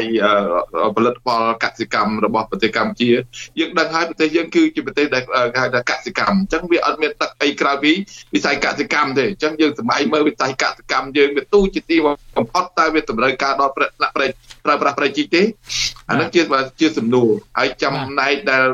ផលប៉ះពាល់ពីគិតពីខាងភាគីវៀតណាមអានឹងជារឿងត្រឹមត្រូវព្រោះហេតុអីបានយើងហ៊ានថាវាជារឿងត្រឹមត្រូវប្រៃជីកនិងផ្លូវនេះគឺវាស្ថិតនៅក្នុងគម្រោងរបស់ចិនណាគម្រោងរបស់ចិនគឺប្រៃជីកនិងផ្លូវនឹងតែម្ដងអញ្ចឹងអ្វីដែលគេដាក់ឈ្មោះមកទៅហើយទោះបីលោកហ៊ុនម៉ាណែតខំអឺ វៀងទៅដាក់កម្រងដេញថ្លៃរហូតដល់ធ្វើកម្រងនឹងមិនសំទំនងទៅតាមបទបទដ្ឋានបច្ចេកទេសឯជាដើមហ្នឹងគឺវាអត់អាចទៅរួចទេអញ្ចឹងទោះបីពូតផងក៏គេមិនជឿដោយករណីនៅកំពង់ផែរៀមឯជាដើមហ្នឹង ទោះបីប្រឹងពោពូតគេយ៉ាងណាក៏គេមិនជឿព្រោះគេអ្នកជំនាញឯកទេសទៅពូតគេមិនគ្រាន់តែគឺយើងចេញមកគេជឿឬមិនជឿគេដឹងបាត់ហើយយើងដូចខ្ញុំឧទាហរណ៍គ្រាន់តែគម្រោងប្រែជីកដែលមានអាយុកាល154ឆ្នាំមុនប្រែជីកស៊ុយអេគេចាប់ដើមជីកដំបូងក៏8ម៉ែត្រទៅនៅមិនតាន់ប្រើប្រាស់បានអញ្ចឹងយើងសម័យមើល100 154ឆ្នាំមុនហើយមកឥឡូវវាវិវត្តមកប៉ុណ្ណាហើយយើងមកជីកក្រោមពីកម្រងលើកទី1នៃប្រែជីក 3A ប៉ុណ្ណឹងអញ្ចឹងឥឡូវយើងទិតមើលមើលតើវាផលប៉ះពាល់វាបានបំរើផលប្រយោជន៍ពិតប្រាកដដែរទេអានេះគ្រាន់តែលាក់បាំងតែប៉ុណ្ណោះហើយចំណែកដែលខ្ញុំចាប់អារម្មណ៍ចាប់អារម្មណ៍ត្រង់ក្រុមហ៊ុនវៀតណាមនិងខ្ញុំនឹងបង្ហាញតិចទៀតក្រុមហ៊ុនហ្នឹងដែលតកតងនឹងការមានកម្រងដាក់ឲ្យដេញថ្លៃការផ្លូវមធ្យោបាយដឹកជញ្ជូននៅក្នុងប្រទេសកម្ពុជាតែម្ដង គឺជាក្រុមហ៊ុនវៀតណាមបាទអរគុណចា៎ខ្ញុំខ្ញុំមានយោបល់បន្តិចព្រឹកប្រៃជីកគួរធ្វើឬមិនធ្វើហ្នឹងណាបាទតាមពិតប្រៃជីកនឹងបើខ្ញុំជានាយករដ្ឋមន្ត្រីក៏ខ្ញុំធ្វើដែរគឺចាំបាច់ណាបាទបើខ្ញុំស្ថិតនៅក្នុងរដ្ឋាភិបាលដឹកនាំប្រទេសដោយពួកប្រជាធិបតេយ្យក៏ខ្ញុំផ្ដល់យោបល់ឲ្យធ្វើដែរប្រជិកនឹងមានសារៈសំខាន់ណាស់សម្រាប់ នាវាចរពាណិជ្ជកម្មអន្តរជាតិពីព្រោះខ្មែរយើង ដឹកជញ្ជូនទំនិញចេញពីប្រទេសកម្ពុជា ទំហំសេដ្ឋកិច្ចខ្ពស់លើការវិនិយោគដឹកទំនិញចេញទោះបីជាកសិកម្មថ្ងៃក្រោយវាត្រូវកសិឧស្សាហកម្មហើយវិស័យដឹកជញ្ជូនលើទំនិញកាត់ដេរអីជាដើម គឺត្រូវការ ត្រូវការប្រេជីកហើយជាធម្មតានៅលើពិភពលោកគេប្រើផ្លូវទឹកដឹកផ្លូវទឹកយឺតជាងផ្លូវគោកបន្តិចប៉ុន្តែដឹកបានច្រើនធូរថ្លៃហើយប្រទេសមួយចំនួន ដែលអត់មានផ្លូវទឹកហ្នឹងគឺពិបាកមែនទែនក្នុងការចំណាយលើការដឹកជញ្ជូនហើយពិបាកតាក់ទងវិនិយោគខ្លាំងណាស់ប៉ុន្តែចំណុចដែលសំខាន់នៅត្រង់ថាយើងកុំធ្វើប្រេជីកដោយឲ្យ បរទេសពាក់ព័ន្ធយើងធ្វើប្រេជីកដោយខ្លួនយើងខ្ញុំសូមបញ្ជាក់ម្ដងទៀតគឺរដ្ឋាភិបាលត្រូវធ្វើប្រេជីកដោយខ្លួនឯងគ្រប់គ្រងដោយខ្មែរហើយករណីប្រទេសកម្ពុជារឹតឲ្យចាំបាច់ទៅទៀតធនធានដូចជាមិនច្រើនប្រហែលទេបើយើងធ្វើដោយដុល្លារណាខ្ទង់2000លានដុល្លារលោកពូ2000លានដុល្លារមិនច្រើនទេសម្រាប់ប្រទេសកម្ពុជាយើង យើងខ្ចីគេបានតាយើងខ្ចីពី ADB យើងខ្ចីពី World Bank បានតាយើងសន្សំលុយបានតាប៉ុន្តែមកពីរដ្ឋាភិបាលយើងក៏ជើធ្លុះហើយអត់ចេះរកលុយលក់តែសម្បត្តិជាតិចាយប្រសិនបើរដ្ឋាភិបាលត្រឹមត្រូវត្រឹមតែគម្រោងប្រៃជីកប៉ុណ្ណឹងអត់មានប្របាក់ទេតាមពិតទៅ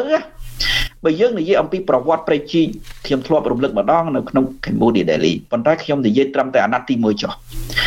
វៀតណាមអុកឡុកសម្បើមណាស់ អុកឡុកនាវាចរពាណិជ្ជកម្មរបស់យើង ដែលដឹកទៅសមុទ្រពីព្រោះយើងអត់មានប្រៃជីកយើងត្រូវប្រើទន្លេមេគង្គក្រោមដឹកទៅទឹកដីកម្ពុជាក្រោមដែលគ្រប់គ្រងដោយវៀតណាមធ្លាក់ទៅសមុទ្រណាវៀតណាមអុកឡុកអុកឡុកយើងអញ្ចឹងហើយទៅព្រះម្ចាស់នរោត្តមភូមិបាទបាទសម្ដេចក្រមព្រះនរោត្តមរណរដ្ឋកាលព្រះអង្គជានាយករដ្ឋមន្ត្រីទី1កាលនោះ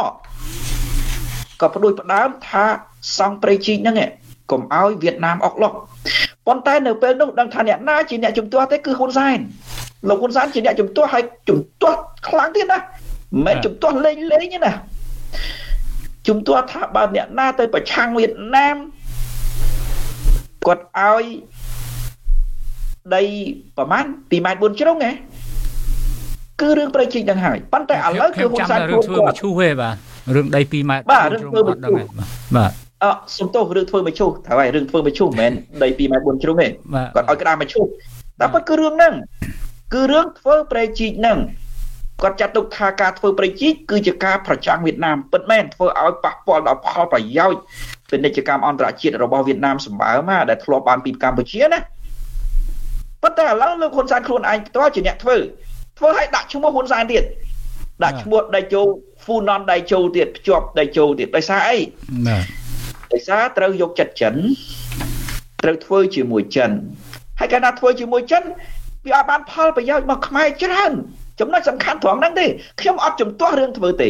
ប៉ុន្តែត្រូវធ្វើដោយខ្មែរហើយធ្វើជាមួយចិនអត់បានផលប្រយោជន៍មកខ្មែរទេក្រុមហ៊ុនចិនជាអ្នកយកពន្ធលើវិស័យសេដ្ឋកិច្ចពាណិជ្ជកម្មដឹកជញ្ជូនខ្ញុំនិយាយម្ដងហើយហើយគ្រប់គ្រងសន្តិសុខលើប្រៃជីកនឹងទៀត ហើយរឿងហ្នឹងធ្វើឲ្យវៀតណាមកាន់តែក្តៅក្រហាយអញ្ចឹងហើយវាទៅជារឿងហែកគ្នារវាងចិននិងវៀតណាមដល់តែហែកគ្នារដ្ឋាភិបាលហ៊ុនសែននិងហ៊ុនម៉ាណែតនេះនិយាយទាំងពីរហ្នឹងតែម្ដងចុះរដ្ឋាភិបាលហ៊ុនម៉ាណែតហ្នឹងត្រូវយកចិត្តចិនផងត្រូវយកចិត្តវៀតណាមផងបាទយកចិត្តចិនតាមរយៈការ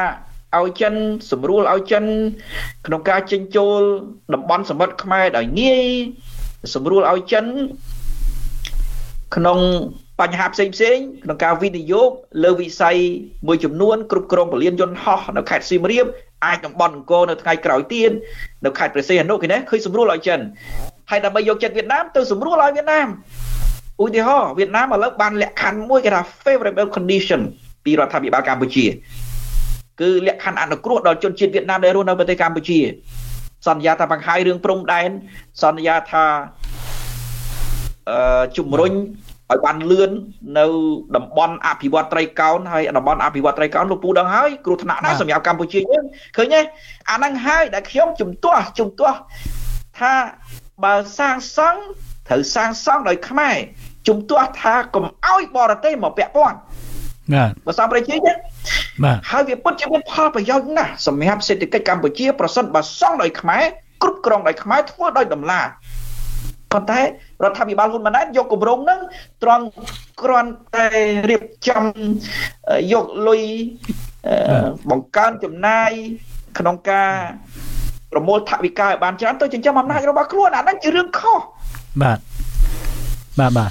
លោកបាទលោកមីសុធារាអំបញ្ញមិញលោកដូចជាចង់បង្ហាញអឺអំពីឈ្មោះក្រុមហ៊ុនវៀតណាមដែលមានបំណងចង់ដេញថ្លៃ ចង់ចូលរួមដេញថ្លៃក្នុងការគ្រប់គ្រងផែចំនួនហ្នឹងបាទអឺឬឬក៏អត់ទេបាទបាទបាទបាទមានប៉ុន្តែដោយសារជាចៃដន្យមិនដឹងយ៉ាងម៉េចខ្ញុំបើកអត់ចេញនេះគឺខ្ញុំបានបង្ហាញគឺក្រុមហ៊ុនវិនិយោគចង់ដេញយកកំពង់ផែនិងការដឹកជញ្ជូននៅប្រទេសកម្ពុជាតែម្ដងគឺមានសារព័ត៌មានរបស់ ដែលដែលគ្រប់គ្រងរដ្ឋាភិបាលជាអ្នកចុះប៉ុន្តែប្រហែលជាគេអាចលុបឬដោយមានប្រតិកម្មយ៉ាងណានេះគឺបានចុះបាទប៉ុន្តែប៉ុន្តែអាចចាំឈ្មោះបានទេក្រុមហ៊ុនអីបាទក្រុមហ៊ុនឈ្មោះអីក្រុមហ៊ុនខ្ញុំបើកអត់ចេញទៅពុះបាទសូមអភ័យទោសប្រិយមិត្តយើងផងចាំខ្ញុំជៀមរកប្រភពទៅឲ្យបានព្រោះនេះបាទឥឡូវបាទឥឡូវឥឡូវទុកសិនបាទអត់អីទុកសិនបាទបានស្ដីថាក្រុមហ៊ុននឹងដេញ ដេញថ្លៃអត់បានទេដោយសារគេមិនឲ្យដេញថ្លៃបាទលោកពូឥឡូវតែអាចចឹងបានគេបិទព័ត៌មានហ្នឹងខ្ញុំបើកអត់ចេញក្រុមហ៊ុនព្រោះមានឈ្មោះក្រុមហ៊ុនព្រោះខ្ញុំបានមើលឃើញសារព័ត៌មានដែលគ្រប់គ្រងរដ្ឋាភិបាលចុះប្រងព្រៀបតាក់ទងនឹងគម្រោងក្រុមហ៊ុនវៀតណាមមួយប្រងតែងថ្លៃយកកំពង់ផែទាំងអស់នៅក្នុងប្រទេសកម្ពុជារបស់យើងនឹងគេហៅថាតាក់ទងនឹងវិនិយោគទៅលើបោះពាកម្ម ការបានន័យថាពង្រួមនិងការជំរុញនឹងការបង្កភាពងាយស្រួលទៅដល់សេវាកម្មផ្នែកដឹកជញ្ជូនឬក៏សេវាកម្មផ្ដល់ជាជាកញ្ចប់និយាយរួមជាកញ្ចប់ជាទូទៅជាស្រួលទៅដល់ការដឹកជញ្ជូនតែម្ដងហាក់បីដូចមានការប្រកួតប្រជែងជាមួយនឹងក្រុមហ៊ុនប្រៃជីកនឹងតែម្ដងអានេះយើងមើលឃើញរូបភាពបែបហ្នឹងបាទខ្ញុំលើកជាបញ្ហាដែលថាមានក្រុមហ៊ុនហ្នឹងមានការដេញថ្លៃចឹងអ្វីដែលគេហៅថាវៀតណាម ក្រុមហ៊ុនវៀតណាមចង់ចង់ដេញជើងបើខ្ញុំមើលទៅគឺចង់ដេញជើងថាខេត្តអីបានកម្រងប្រែជីកហ្នឹងមិនដាក់ដេញថ្លៃឲ្យវៀតណាមចូលរួមដេញថ្លៃផងតែបើសិនជាថាលោកហ៊ុនម៉ាណែតដែលមានគេថាគិតគូរពីផលប្រយោជន៍មែនដាក់ឲ្យដេញថ្លៃខ្ញុំជឿជាក់ថាក្រុមហ៊ុនចិនដែលក្នុងតម្លៃណាក៏ដោយខ្ញុំជឿជាក់ថាក្រុមហ៊ុនវៀតណាមនឹងដេញយកក្នុងគម្រោងប្រៃជីកហើយយើងនឹងបានប្រាក់ចំណេញតែម្ដងអានេះបើសិនមានគំនិតចង់បានផលប្រយោជន៍សម្រាប់ជាតិកម្ពុជាមែនបាទ បាទប៉ុន្តែប៉ុន្តែចេះឥឡូវខ្ញុំចូលរួមគំនិតត្រង់នឹងមួយបាទរដ្ឋាភិបាលខ្មែររាជរដ្ឋាភិបាលអត់មានលុយទេហើយចង់ថាចង់ឲ្យរដ្ឋាភិបាលសាងសង់ដោយខ្លួនឯងវាអត់មានលុយសង់ហើយថាអត់ទៅរកខ្ចីអន្តរជាតិនឹងជំពាក់គេទៀតដែរឥឡូវហ្នឹងក្រុមហ៊ុនឯកជនរបស់ចិនហ្នឹងគេថាមិនអីទេទុកគេធ្វើគេទៅរកលុយហើយគេធ្វើហើយ គេគេគេកាន់កាប់សិនបានបានស្គាល់ថាគេសង់ហើយគេស្ថាបនាហើយគេប្រើប្រាស់សិនហើយបានប្រមាណ10ឆ្នាំមួយសតវត្សឬក៏យ៉ាងម៉េចបានគេផ្ទេឲ្យមកខ្មែរយើងវិញអឺដូច្នេះខ្មែរយើងគាត់គិតថាអូអានឹងនៅលើទឹកដីយើងវាជារបស់យើងទៅថ្ងៃក្រោយប៉ុន្តែដូចគេគេទាញប្រយោជន៍អស់ហើយបានស្ដីថាសាច់លែងមានហូបចុកហើយ នៅសល់តែឆ្អឹងនេះ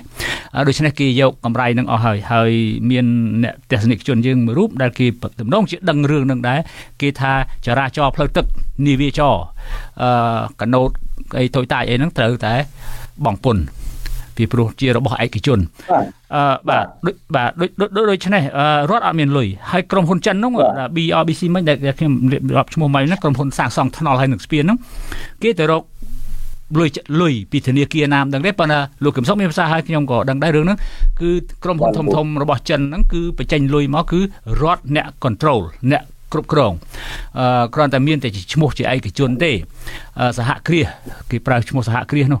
អឺក៏ប៉ុន្តែជារបស់រដ្ឋបានស្គាល់ថារដ្ឋនៅជាប់ជាមួយនឹងក្រុមហ៊ុននឹងដដែលដូចក្រុមហ៊ុន UDG នៅកោះកុងហ្នឹងបាទជាក្រុមហ៊ុនដែលរ៉ាប់រងទទួលភារកិច្ចធ្វើគម្រោង ក្នុងគម្រោងរបស់រដ្ឋាភិបាលក្រុងប៉េកាំងហៅថាខ្សែក្រវ៉ាត់មួយថ្នល់មួយស្អីនោះបាទកំណត់រួចដើមហ្នឹងដូច្នេះអត់បានប្រយោជន៍ប៉ុន្តែខ្ញុំចង់បញ្ជាក់ចេះលោកមែនទេខ្មែរអត់មានលុយតើតើធ្វើយ៉ាងម៉េចហ្នឹងមានតែកុំជីក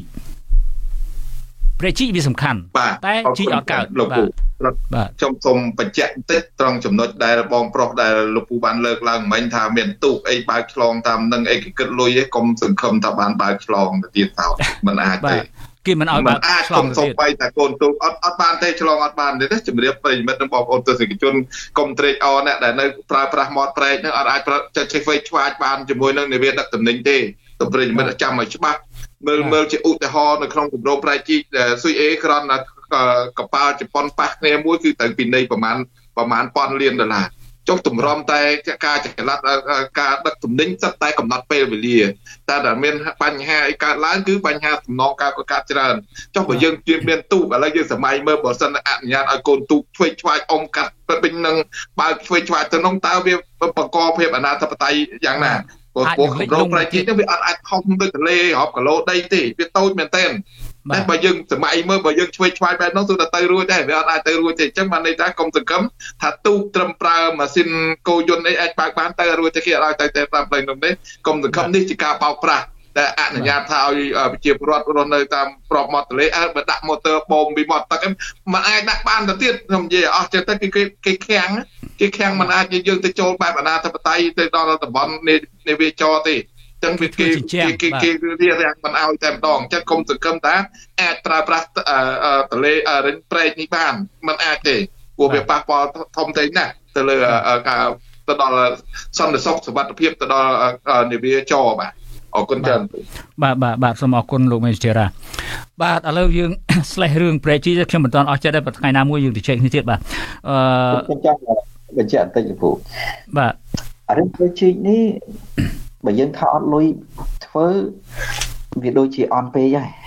ទេវាអន់ទៅហើយបាទហ្នឹងច្បាស់ហើយបាទរឿងអន់អន់ហើយតែជ័យគេគ្រប់គម្រោង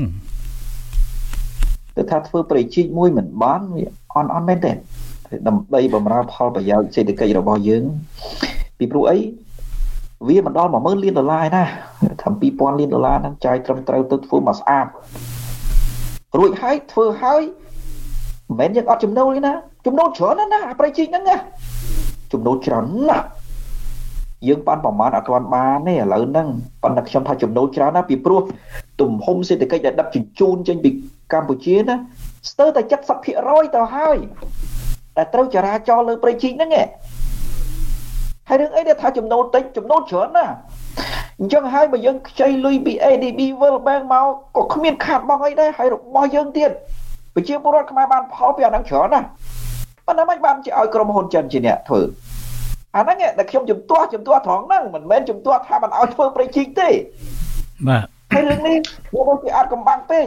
ថាឥឡូវហ្នឹងហ៊ុនម៉ាណែតថាអត់អាចកំបាំងអីទេខ្ញុំយល់ស្របថាឥឡូវលេងអាចកំបាំងអីហើយពីព្រោះគេដឹងគ្រប់គ្នាហើយណាគេដឹងថាវាឥឡូវឥឡូវខ្ញុំសូមបន្ថែមខ្ញុំបន្ថែម ពីលើចំណុចលោកកឹមសុខព្រោះខ្ញុំអ្នកជំនាញខាងខាងរលុយដែរអញ្ចឹងខ្ញុំក្រំជម្រាបលោកកឹមសុខថាដំណើរការប្រជាធិបតេយ្យវិញដែលយើងយកពន្ធអនុគ្រោះចំណាចូលជាង1000លានដុល្លារនេះបើប្រូបូកនឹងប្រាក់ចំណេញដែលខូចខាតពីតនកម្មនេះក្នុងរយៈពេល5ឆ្នាំជីកប្រែកជីក2បាទខ្ញុំជម្រាបលោកកឹមសុខប្រហែលអាចជីកប្រែកជីកចិត្ត2បើយើងដំណើរការប្រជាធិបតេយ្យហើយការការផ្ដល់អនុគ្រោះពន្ធពីសហរដ្ឋអាមេរិកនិងអឺរ៉ុបដែលយើងនាំចេញបើយើងយកកម្រងដែលយើងប្រាក់ចំណេញពីការបំផ្លាញប្រជាធិបតេយ្យដែលអត់ប្រយោជន៍ក្នុងរយៈពេល5ឆ្នាំមួយអាណត្តិនេះបើយើងយកគិតពីផលប្រយោជន៍វិញជីកប្រជីកចំ2លោកកំតុកអញ្ចឹងអត់ពិបាករលុយទេបាទបាទបាទអរគុណលោកធីរ៉ាដែលរំលឹកយើងហ្នឹងយើងត្រូវដឹងណាបាទថាយើងខាត់បងពី GSP EVA នេះយ៉ាងតិច1000លានដុល្លារក្នុងមួយឆ្នាំណាបាទគឺខាត់បងលុយប្រមាណ1000លានដុល្លារនៅក្នុងមួយឆ្នាំបាទហើយយើងគ្រាន់តែថាសម្រួលស្ថានភាពឡើងវិញណាមួយឆ្នាំ1000លានដុល្លារតែ2 3ឆ្នាំដោយសធិរាលោកសធិរាមានប្រសាអំអញវិញអញ្ចឹង បាទធ្វើប្រេងឈូយ៉ាងមកស្អាតបំរើផលប្រយោជន៍ប្រជាពលរដ្ឋខ្មែរហ្មងប្រជាពលរដ្ឋខ្មែរបានផលពីប្រេងជីកហ្នឹងហ្មងมันចាំបាច់ខ្វល់នឹងប្រតិកម្មវៀតណាមក៏มันចាំបាច់ខ្វល់នឹងលុយជំនួយពីចិនដែរហើយបានប្រេងជីកហ្នឹងទៅសេដ្ឋកិច្ចខ្មែរយើងអាចផ្គត់ផ្គង់បានល្អហ្មងពីព្រោះយើងមានចំណូលច្រើនអត់ក្រោមសម្ពាធរបស់អាជ្ញាទេហើយនៅពេលហ្នឹងយើងតាក់ទាញបានអ្នកវិនិយោគល្អត្រឹមត្រូវមួយចំនួន ដែលគេមើលឃើញអំពីភាពងាយស្រួលក្នុងការដឹកជញ្ជូនជាងមុនប៉ុន្តែឥឡូវប្រជិកហ្នឹងតាមលោកសុធារាថាធ្វើជំរឿតែជាង5ម៉ែត្រអានោះកាន់តែពិបាកថែមទៀតណាមានន័យថាធ្វើគម្រោងដែលមានការសង្ស័យច្រើនហើយបច្ចេកទេសហ្នឹងក៏កាន់តែមានការលំបាកថែមទៀតអញ្ចឹងថ្ងៃក្រោយគេប្រើល្បិចអីដើម្បីប្រើគម្រោងហ្នឹងប្រមូលលុយទៀតអានោះប្រជាពលរដ្ឋខ្មែរនិងជាតិខ្មែរកាន់តែខាតថែមទៀតចាំមកធ្វើធ្វើឲ្យច្បាស់ធ្វើដោយខ្មែរធ្វើដោយប្រជាពលរដ្ឋខ្មែរហើយ ជារបស់ខ្មែរកុំរញ៉េរញ៉ៃទៅបានផលប្រយោជន៍ខ្មែរបាទបាទឥឡូវដូចខ្ញុំបានសន្យា ថាយើងនឹងជជែករឿងទី2បាទសូមងាកមកមើលរឿងទី2ដែលថាគណៈបកជំទាស់ថៃភាសាថៃហៅថាកៅក្លៃនោះបាទឬក៏ move forward party នោះអឺ ជួយបណ្ដុះគំនិតពលរដ្ឋខ្មែរអំពីប្រជាធិបតេយ្យលទ្ធិប្រជាធិបតេយ្យថាដើម្បីទៅប្រឆាំងនឹងរាជរដ្ឋាភិបាលខ្មែរលោកលោកកឹមសុខនៅទីណាក៏ដោយបើគេប្រកាន់របៀបដឹកនាំបែបប្រជាធិបតេយ្យគេតែងតែអប់រំអំពីប្រជាធិបតេយ្យហេតុអីអ្នកដឹកនាំខ្មែរទៅនិយាយថាថៃបណ្ដុះមនុស្សឲ្យទៅប្រឆាំងនឹងខ្លួនទៅវិញខ្ញុំគិតថារឿងដែលសំខាន់ក្នុងពេលបច្ចុប្បន្ន វាអាចជាការត្រូវរើគ្នារវាងគ្រួសារថាក់ស៊ីននិងគ្រួសារលោកហ៊ុនសែនណាបោះហេតុផលឲ្យគ្នាទៅវិញទៅមកដើម្បីមានលេសបង្ក្រាបគូប្រជែងនយោបាយអានឹងរឿងដែលខ្ញុំបារម្ភបំផុតពីព្រោះអីពីព្រោះ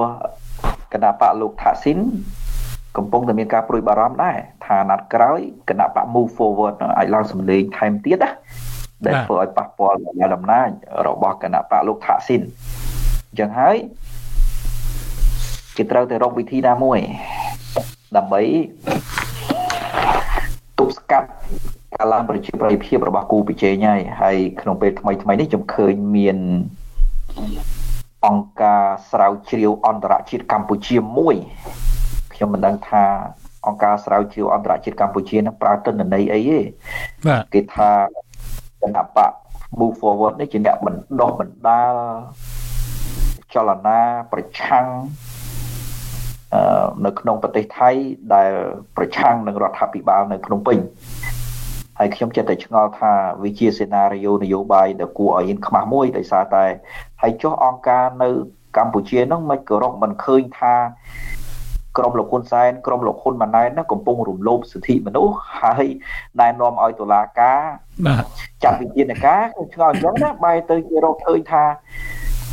គណៈបក move forward នេះជាអ្នកបណ្ដុះបណ្ដាលអ្នកប្រឆាំងនៅថៃដែលធ្វើចលនាប្រឆាំងនឹងរដ្ឋាភិបាលនៃប្រទេសកម្ពុជាទៅវិញអញ្ចឹងហើយបានជាខ្ញុំមើលឃើញថាវាដូចជាទំនោរត្រូវគ្នានៃក្រុមគ្រួសារលោកថាស៊ីនក្រុម គ្រួសារលោកហ៊ុនសែនទៅវិញណាបាទហើយការធ្វើរបៀបនេះវាអត់មានអ្វីចំណេញទេអត់មានចំណេញដល់ជាតិកម្ពុជាតតែសោះប៉ុន្តែវាអាចមានផលចំណេញដល់ប្រទេសជាតិថៃបាទវាប៉ះពាល់ប្រជាធិបតេយ្យថៃខ្លះមែនប៉ុន្តែថៃអាចបានចំណេញច្រើនតែកម្ពុជាយើងអត់មានចំណេញទេខាតទាំងប្រជាធិបតេយ្យខាតទាំងផលប្រយោជន៍សេដ្ឋកិច្ចសង្គមខ្ញុំឧទាហរណ៍មួយដើមឆ្នាំ2024ហ្នឹង ហ៊ុនម៉ាណែតអាចទៅថៃហើយគម្រោងរបស់គេទស្សនកិច្ចនៅប្រទេសថៃហើយនៅក្នុងគម្រោងទស្សនកិច្ចនៅប្រទេសថៃហ្នឹងច្បាស់ណាស់ខ្ញុំថាច្បាស់ណាស់គឺរដ្ឋាភិបាលថៃនឹងដាក់សំណើទៅហ៊ុនម៉ាណែតដើម្បីទាញយកផលប្រយោជន៍នៅឯតំបន់សមុទ្រត្រួតស៊ីគ្នារវាងថៃនិងកម្ពុជា ដែលមានទំហំ26000គីឡូម៉ែត្រការ៉េហ្នឹងណាបាទហើយ ផលប្រយោជន៍នៅកន្លែងហ្នឹងច្រើនណាស់មានការប៉ាន់ប្រមាណដោយក្រុមហ៊ុនរបស់អាមេរិកថាអាចប្រមូលអឺឧស្ម័នធម្មជាតិអាចប្រមូលប្រេងធម្មជាតិរហូតទៅដល់500លានបារ៉ែលហើយបើគិតជាលុយក្នុងពេលបច្ចុប្បន្នមួយបារ៉ែល74ដុល្លារវាជិត40000លានដុល្លារទៅហើយ ខ្ញុំគិតថាថៃនឹងដាក់សំណើនឹងទៅហ៊ុនម៉ាណែតពីព្រោះឥឡូវថៃកំពុងត្រូវការឧស្ម័នសម្បើមណាស់ត្រូវការប្រេងឆៅសម្បើមណាស់ដោយសារតែផលិតកម្មរបស់ថៃ70%ជាង75%ត្រូវការរបស់របរហ្នឹងក្នុងការស្ដារសេដ្ឋកិច្ចរបស់ខ្លួនណាពលបាទបាទធម្មពលហហើយហ្គាសក៏ដោយអូស្មានក៏ដោយវាឡើងតម្លៃរហូតដល់40%ឯណោះក្នុងការនាំចូល ចូលប្រទេសថៃដោយសារតែ សង្គ្រាមរុស្ស៊ីឈ្លានពានអ៊ុយក្រែននោះអញ្ចឹងហើយបានជាថៃត្រូវការប្រេងឆៅត្រូវការអូស្មានដូច្នេះការដែលហ៊ុនម៉ាណែតទៅទស្សនកិច្ចនៅប្រទេសថៃទំនងជាការចង់បានរបស់ថៃខ្លាំងណាស់ដោយឲ្យហ៊ុនម៉ាណែតនឹងយល់ព្រមលើសំណើរបស់គេក្នុងការធ្វើវិនិយោគទាញប្រេងទាញអូស្មាននៅតំបន់ត្រួតស៊ីគ្នាហ្នឹងបាទហើយ សំដៅរបស់ថៃពុំមានអ្វីធាយកផលប្រយោជន៍ឲ្យបានច្រើនពីតំបន់ហ្នឹងទេហើយហ៊ុនម៉ាណែតហ៊ុនម៉ាណែតអាចនឹងយល់ព្រមឲ្យថៃមានផលប្រយោជន៍ច្រើនដោយសារទី1ហ៊ុនម៉ាណែតខ្លួនឯងក៏ត្រូវការលុយដែរត្រូវការលុយភ្លាមភ្លាមនៅក្នុងការចិញ្ចឹមអំណាចទី2រឿងដែលខ្ញុំបារម្ភបំផុត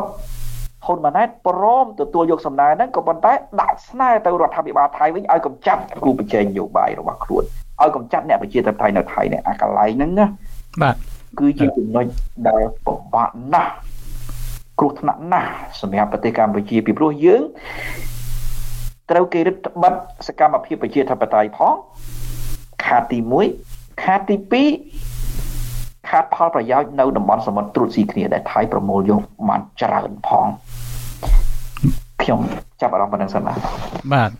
លោកមេសុធារាលោករស់នៅក្នុងប្រទេសរបស់ខ្លួនមិនបានដោយសារតែការប្រើអំណាចគៀបសង្កត់ពលរដ្ឋបើហ៊ាននិយាយរិះគន់របៀបដឹកនាំបែបកុម្មុយនីសផ្ដាច់ការតើលោកមានការព្រួយបារម្ភអំពីរដ្ឋអំណាចថៃថានឹងធ្វើតាមសំណើមេដឹកនាំក្រុងភ្នំពេញទៅបញ្ឈប់សកម្មភាពបកកៅក្លាយថៃនឹងទេបាទ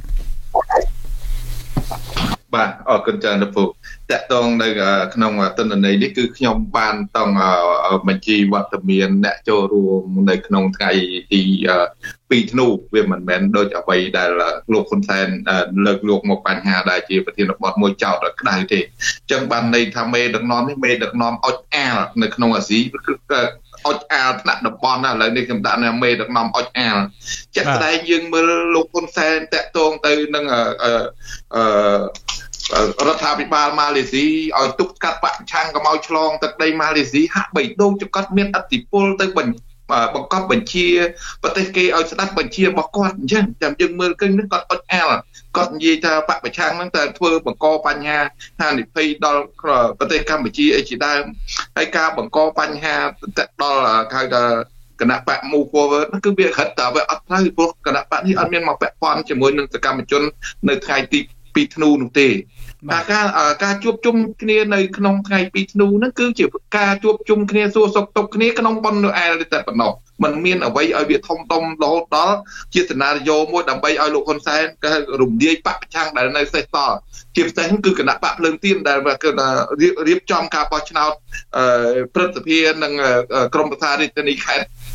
ស្រុកខណ្ឌនេះជាដើមអញ្ចឹងបញ្ហាទាំងអស់ហ្នឹងគឺលោកហ៊ុនសែនគាត់ជាសាសេ ណារីយ៉ូមួយដើម្បីរំលាយគណៈបកទាំងអស់នោះព្រោះយើងដឹងហើយនរណាគេជាអ្នកបដោះបដាលហ្នឹងបដោះបដាលគឺជាសកម្មជនដែលនៅប្រទេសជប៉ុនដែលគាត់មកចូលរួមសួរសុខទុក្ខសកម្មជននៅក្នុងប្រទេសថៃនៅកាលពីថ្ងៃ2ធ្នូនោះគឺមានការចូលរួមសមាជិកហៅប្រហែល60នាក់អញ្ចឹងអ្វីដែលយើងមើលឃើញគឺអត់មាននិយាយអ្វីឬក៏មានសមាជិកនៃគណៈបក Move Forward នោះចូលរួមអត់មានទេ ហើយក៏មិនមានវគ្គបណ្ដុះបណ្ដាលណាមួយដែរធ្វើឲ្យមានការប្រឆាំងនឹងរដ្ឋាភិបាលក្រៅពីបណ្ដុះបណ្ដាលគេហៅថាពង្រឹងផ្ទៃក្នុងនៃគណៈបកហ្នឹងបកយើងមានពង្រឹងផ្ទៃក្នុងជារឿងធម្មតាជាទូទៅហើយរហូតដល់ការពង្រឹងនៅទៀតសោតលោកហ៊ុនសែនលួចចូលទៅក្នុងការលួចស្ដាប់ការប្រជុំអីជាដើមហ្នឹងអញ្ចឹងវាអត់អីខុសទេគឺមេដឹកនាំហ្នឹងគឺអត់អត់អាលឲ្យតែគេឆ្លោះ ជាក់ស្ដែងគាត់យកករណីអញ្ចឹងវិទ្យាស្ថានវិទ្យាស្ថានមួយដែលនៅភ្នំពេញអឺសរសេរថាបកជំទាស់បកប្រឆាំងថៃនឹងបណ្ដុះបណ្ដាលបណ្ដុះគំនិតសកម្មជនបកប្រឆាំងខ្មែរនឹងដើម្បីទៅប្រឆាំងនឹងរដ្ឋាភិបាលលោកហ៊ុនម៉ាណែតនឹងបានស្ដីថាព័ត៌មាននឹងព័ត៌មានបំផ្លើស បាទវាបំផ្លើសទាំងត្រង់ប្រុសតិនន័យដូចខ្ញុំនិយាយបញ្ជាក់ចឹងខ្ញុំមានតវត្តមានអ្នកចូលរួមឈ្មោះអ្នកចូលរួមអឺមានប្រសងហ្នឹង3គណៈ3អង្គចូលរួមផងដែរហើយនឹងប្រជាពលរដ្ឋបូករួមទៅប្រហែលដល់60អ្នកហ្នឹងឯង60អង្គអ្នកហ្នឹងហើយអ្នកដែលចូលរួមហ្នឹងគឺហេតុអីបានខ្ញុំចំណាប់អារម្មណ៍ទាំងហ្នឹងគ្រូបដោះបដាលហ្នឹងគឺគាត់នៅជាមន្ត្រីនៃគណៈបកលើកទៀនដែលគាត់រកពីពី ភៀសខ្លួនមកស្រុកថៃណាបងលោកខមនីកសលគេដាក់បដោះបដាលពង្រឹងស្មារតី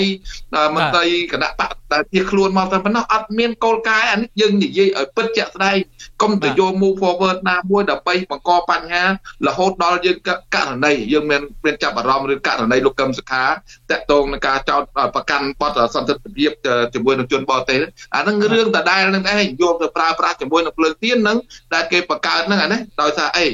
អស់លោកស្ថិតតែជាមន្ត្រីនៃគណៈបកលើកទៀនមកអញ្ចឹងគេនឹងចប់អារឿងហ្នឹងដោយករណីលោកកឹមសុខាដែលកាត់ទោសគាត់ជាប់ដល់27ឆ្នាំគឺអត់ខុសគ្នាទេនេះគឺរឿងកើតបណ្ឌិតឡើងដោយលោកហ៊ុនសែនតែម្ដងក្រោយដែលយើងចេញមកគឺជាការរៀបចំហើយហើយចំណែកអ្វីដែលលោកកឹមសុខលើកឡើងជាសាសេណារីយ៉ូដើម្បីកំទេចបកឆាំងដោយយកផលប្រយោជន៍ប្រទេសកម្ពុជាយកមកដូរជាធ្នូនោះជារឿងពិតមិនមែនជារឿងបដិទ្ធទេ ហេតុអីតំបន់ត្រួតស៊ីគ្នានោះក្រំតែជាលក្ខខណ្ឌសម្ងាត់ទេ តែបើតំបន់ប្រាសាទព្រះវិហារគឺស្នើសុំជាចំអអានេះជានិយាយរួមជាគោលការណ៍ដែលគេព្រៀងជាចំអណាអ្វីដែលយើងលើកមកវារឿងព្រៀបជាក់ស្ដែងអានឹងជារឿងពិតដើម្បីធ្នូដើម្បីកំទេចបកប្រឆាំងនៅក្នុងប្រទេសថៃអានឹងជារឿងពិតមិនចាំបាច់ខ្លែងបន្លំទេអញ្ចឹងគេនិយាយជាចំហតែម្ដងគឺករណីការស្នើសុំឲ្យបើកច្រកបនព្រះវិហារពីខាងវិគីថៃនេះគឺជារឿង ចេញមកជារឿងគេហៅថាបង្ហាញភាពចាក់ស្ដែងតែម្ដងអញ្ចឹងតំបន់ទាំងពីរដែលលោកកឹមសុខលើកមកជារឿងពិតមួយដែលជាសេណារីយ៉ូមួយដើម្បីកំទេចបកឆាំងតែប៉ុណ្ណោះក៏ប៉ុន្តែខ្ញុំជម្រាបទៅលោកហ៊ុនសែនក៏ដូចលោកហ៊ុនម៉ាណែតដែរថា អ្វីដែលលោកហ៊ុនម៉ាណែតកំពុងតលេងគឺជាការលូកកកោទីក្នុងប្រទេសថៃយើងដឹងហើយប្រទេសថៃប្រជាប្រដ្ឋថៃមិនមែនដូចប្រជាប្រដ្ឋខ្មែរគេហៅថាតិចទេណាអត់បានទេព្រោះយើងគិតមើលការសម្របសម្រួលទម្រាំតែបង្កើតរដ្ឋាភិបាលបាននេះគឺឆ្លងច្រើនដំណាក់កាលណាស់ជាពិសេសលោកថាវិនស៊ីនគាត់សិដ្ឋាថាវិនស៊ីនគាត់ត្រូវប្រយ័ត្នថ្នមព្រោះគាត់ជាគេហៅថាមេដឹកនាំដែលក្បត់សម្ព័ន្ធភាពដោយករណី សម័យសម្ដេចក្រុងព្រះនរោត្តមរដ្ឋក្បត់សម្ព័ន្ធភាពលោកសំស៊ីលួចមកបង្កើតរដ្ឋាភិបាលចម្រុះដូចគ្នាជាមួយនឹងរបបផ្ដាច់ការយោធារដ្ឋរបបរដ្ឋបហាយោធាលោកប្រយុទ្ធចាំនិចាគេឃើញទេតំបន់ទឹកតែពួកយោធាហ្នឹងឯងចឹងហើយជាបញ្ហារសើបមួយដែលខ្ញុំគិតថានាយករដ្ឋមន្ត្រីថៃមិនអាចទៅយកអាគណៈបក Move Forward ដែលមិនមានពាក់ ពាក់ព័ន្ធជាមួយនឹងសកម្មជនដែលរត់ភៀសខ្លួនមកប្រទេសថៃគឺអត់មានពាក់ព័ន្ធខ្ញុំសូមធ្វើការបដិសេធព្រោះអ្វីដែលខ្ញុំមកខ្ញុំមានសមត្ថភាពអ្នកចូលរួមហើយនឹងក្រុមសារនៃការបដោះបដាពង្រឹងស្មារតីមិនមែនជាវគ្គបដោះបដាលមួយថ្ងៃឲ្យគាត់ធ្វើនៅក្នុងតំបន់ស៊ីមមឿងហ្នឹងតែមួយថ្ងៃទេអញ្ចឹងហើយរៀបចំនោះมันមានលក្ខណៈអីអង្គការណាឧបត្ថម្ភជាប្រាក់ជាអីទៅគឺអត់មានទេគឺរៃអង្គាសគ្នាតាមរយៈដែលមានតិចតួចនឹងដាក់ចូលគ្នាទៅរៀបចំកម្មវិធីនំបញ្ចុកតែប៉ុណ្ណោះ តែអានឹងការហូបចុកតិចតួចតែប៉ុណ្ណោះក៏ជុំគ្នាទេចឹងអានឹងខ្ញុំចង់បកទៅវិញណាប្រិយមិត្តនៅ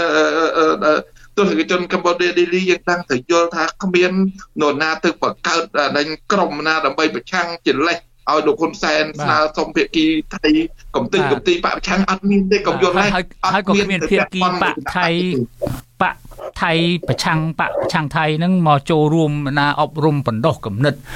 ឲ្យប្រឆាំងនឹងរដ្ឋាភិបាលប្រទេសកម្ពុជាដែរមិនមានទេណា បាទអត់មានទេគឺខ្ញុំមានតែបញ្ជីឈ្មោះអ្នកទៅចូលរួមប្រហែល60នាក់នៅថ្ងៃទី2ធ្នូនៅតំបន់ស៊ីមងឿនហ្នឹងគឺជាការជួបជុំសួរសុខទុក្ខគ្នាធម្មតាហើយកុំទាញគណៈបកគេមក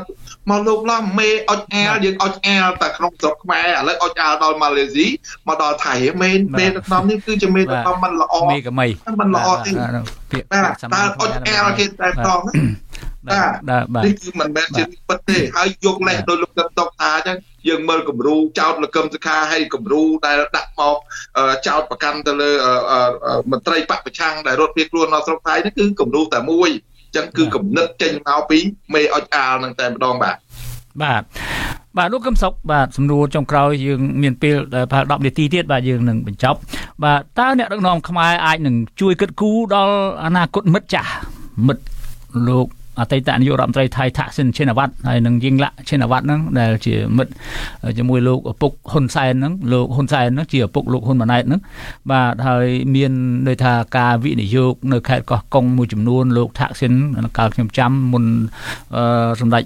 នរោត្តមសីហនុលោកសកុតចូលទីបង្គត់អឺលោកមានទូលថានាយករដ្ឋមន្ត្រីថៃបានវិនិយោគទុនដល់ជាង2000លានដុល្លារនៅក្នុងខេត្តកោះកុងនឹងបាទជាតំបន់ទេសចរ Safari អីអញ្ចឹងទៅបាទដូច្នេះតើអាចនឹងមានការជួយគិតគូរដល់អនាគតមិត្តចាស់ទេហើយចាំប៉ុន្តែចាំបាច់អីទៅដើរទូឲ្យគេបើជាតិរបស់គេគេចេះផ្សះផ្សាគ្នាបានទៅហើយនោះបាទលោកកឹមសុខ មិនមែនជាការគិតគូរឲ្យថាក់ស៊ីនទេប៉ុន្តែទាំងថាក់ស៊ីនទាំងលោកហ៊ុនសែនត្រូវការប្រើប្រាស់គ្នាទៅវិញទៅមកបានផលប្រយោជន៍ពីគ្នាទៅវិញទៅមកក្នុងនយោបាយទំនាក់ទំនងរវាងពួកគាត់ទាំងពីរបាទលោកពូហាសានរំលឹកអំពីបកូណានរោត្តមសីហនុបាទដែល បានមានបន្ទូលអំពីគម្រោងរបស់លោកថាក់ស៊ីនប្រមាណជាង2000លានដុល្លារនៅខេត្តកោះកុងយូរឆ្នាំមកហើយ2000លានដុល្លារនៅពេលនោះមិនមែន2000លានដុល្លារឥឡូវទេណាបាទ2000លានដុល្លារនៅពេលនោះស្ទើរតែជាង20000លានដុល្លារឥឡូវណាអាចច្រើនជាងហ្នឹងផងគិតជាតម្លៃលុយបាទបកូនណាមានបន្ទូលថាគម្រោងសាងសង់សំទុះគម្រោងវិនិយោគរបស់ថាក់ស៊ីននឹងអាចធ្វើឲ្យកម្ពុជាបាត់បង់ខេត្តកោះកុង ទៅក្រៅការគ្រប់គ្រងរបស់ថ្មីអញ្ចឹងហើយបានជាគេបញ្ឈប់ទៅវិញទៅដោយសារតែប្រតិកម្មខ្លាំងរបស់បកូណាហើយទំនាក់ទំនងរបស់ថាក់ស៊ីនហើយនឹងហ៊ុនសែននេះមិនមែនមានតែប៉ុណ្ណឹងទេដូចជាតំបន់ប្រសពគ្នាដូចជាខៅថាត្រីកោណមាសឬត្រីកោណមរកតខ្ញុំមិនចាំពាក្យហ្នឹងគឺប្រសពគ្នា3ឡាវមរកតអឺថៃហើយនិងខ្មែរ តំបន់ហ្នឹងក៏គេក្រុងវិនិយោគរួមគ្នាដែរបាទមរកតហើយថៃបានផលប្រយោជន៍ច្រើនណាស់ហើយនឹងសុទ្ធតែជាគម្រោងរវាងថាក់ស៊ីននិងហ៊ុនសែនថាក់ស៊ីនមានគោលដៅទំនាក់ទំនងជាមួយហ៊ុនសែនទាំងបានផលប្រយោជន៍សេដ្ឋកិច្ចពាណិជ្ជកម្មទាំងបានលើផលប្រយោជន៍នៃការត្រួតត្រាដែនដីខ្មែរជាច្រើនណា ទិសដៅរបស់ថាក់ស៊ីនមិនមែនធម្មតាទេណាប៉ុន្តែទិសដៅរបស់ហ៊ុនសែនគ្រាន់តែព្យាយាមទាញយកលុយពីថាក់ស៊ីនតែប៉ុណ្ណោះប្រមូលលុយឲ្យបានច្រើនដើម្បីអាចទិញអាវុធយុទ្ធភ័ណ្ឌចិញ្ចឹមកម្លាំងការពារអំណាចទិសដៅហ៊ុនសែនមានតែប៉ុណ្្នឹងទេបាទរហូតមកដល់ពេលហ្នឹងទៀតការត្រូវរូវគ្នារវាងថាក់ស៊ីននិងហ៊ុនសែនយើងពិចារណាមើលមានអង្គការគេហៅអង្គការស្រាវជ្រាវអន្តរជាតិកម្ពុជាមួយស្នើឲ្យរដ្ឋាភិបាលថៃនោះ ពិនិត្យមើលគណៈបក Move Forward ដែលអង្គការនឹងចោទថាបណ្ដោះបណ្ដាលចលនាខុសច្បាប់ នៅប្រទេសថៃប្រឆាំងនឹងរដ្ឋាភិបាលខ្មែរហើយការស្នើនឹងនៅពេលណានៅពេលមុនហ៊ុនម៉ាណែតទៅទស្សនកិច្ចនៅប្រទេសថៃអញ្ចឹងមានន័យថាម៉េចមានន័យថាវាអាចជាលបែងហ៊ុនសែននិងថាស៊ីនក្នុងការផ្ដល់ហេតុផលឲ្យគ្នាទៅវិញទៅមកផ្ដល់ហេតុផលនៅថា ថៃឥឡូវហ្នឹងត្រូវការធម្មពលសម្បើមណាស់ពីព្រោះខ្វះធម្មពលក្នុងវិស័យពង្រឹងសេដ្ឋកិច្ចពាណិជ្ជកម្មរបស់គេ ការនាំចូលគឺចំណាយលុយច្រើននាំចូលមិនបានដូចចិត្តអញ្ចឹងហើយគេព្យាយាមទៅវិនិយោគនៅតំបន់ត្រួតស៊ីគ្នារវាងកម្ពុជានិងថៃនោះហើយដូច្នេះគេចង់ទាញយកឧស្ម័នធម្មជាតិចង់ទាញយក gas ចង់ទាញយកអឺ ប្រេងឆៅពីតំបន់នោះយកទៅផ្គត់ផ្គង់សេដ្ឋកិច្ចរបស់ពួកគេហើយគេដាក់សំណើនឹងទៅហ៊ុនម៉ាណែតដែរប៉ុន្តែ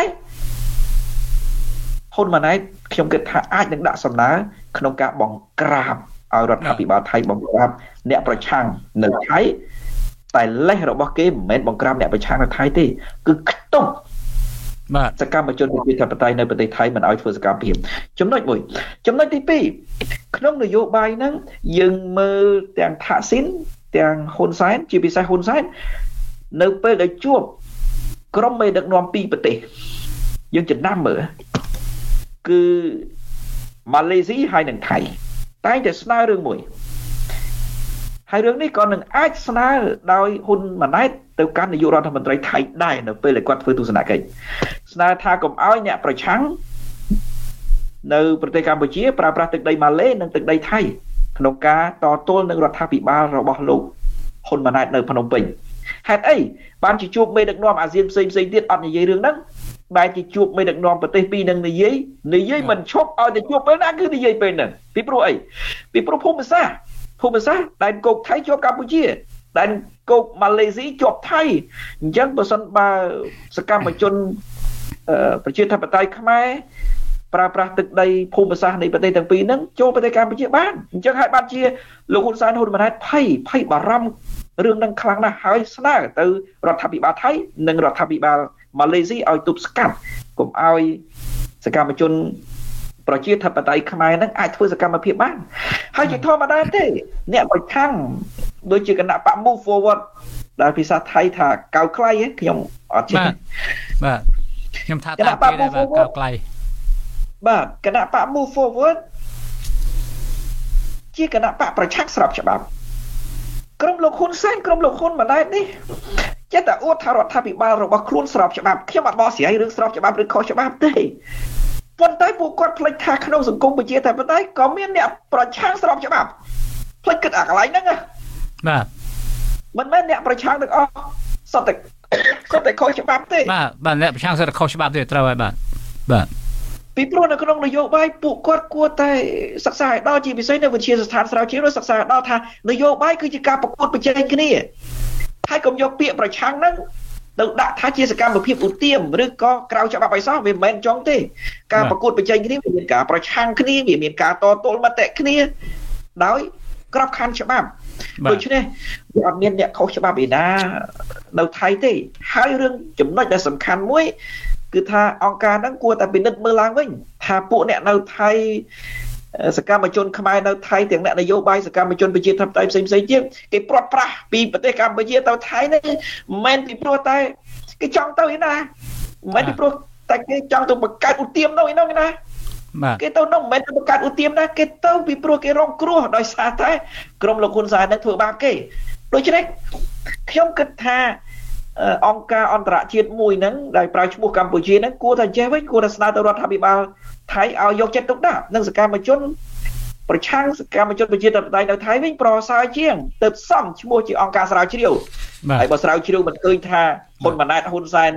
រំលោភសិទ្ធិមនុស្សផងបែរទៅជាស្រាវជ្រាវឃើញអ្នកប្រជាធិបតេយ្យដែលតស៊ូដើម្បីសិទ្ធិសេរីភាពនយោបាយប្រជាធិបតេយ្យថាជាចលនាឧទាមខុសច្បាប់ទៅវិញអាហ្នឹងមិនដឹងស្រាវជ្រាវរបៀបម៉េចទេខួរក្បាលហ្នឹងប្រើយ៉ាងម៉េចប្រើត្រូវផង បាទវាមានតែជាដៃជើងរបស់គណៈបកកណ្ដាលអំណាចលោកមេសុធារាតើតើលោកដឹងឬក៏ស្គាល់អង្គការហ្នឹងទេដែលគេទៅស្រាវជ្រាវអំពីក្រមអ្នកប្រឆាំងសកម្មជននៅស្រុកថៃហ្នឹង អឺយើងគ្រាន់តែដឹងឫសគល់អង្គការនិងគណៈបកនយោបាយដែលគេថាជាដៃជើងរបស់លោកហ៊ុនម៉ាណែតនោះគឺជាគេបង្កើតរួចហើយសម្រាប់ធ្វើការអុចអាលយើងហៅថាដែលជាគេហៅថាបុត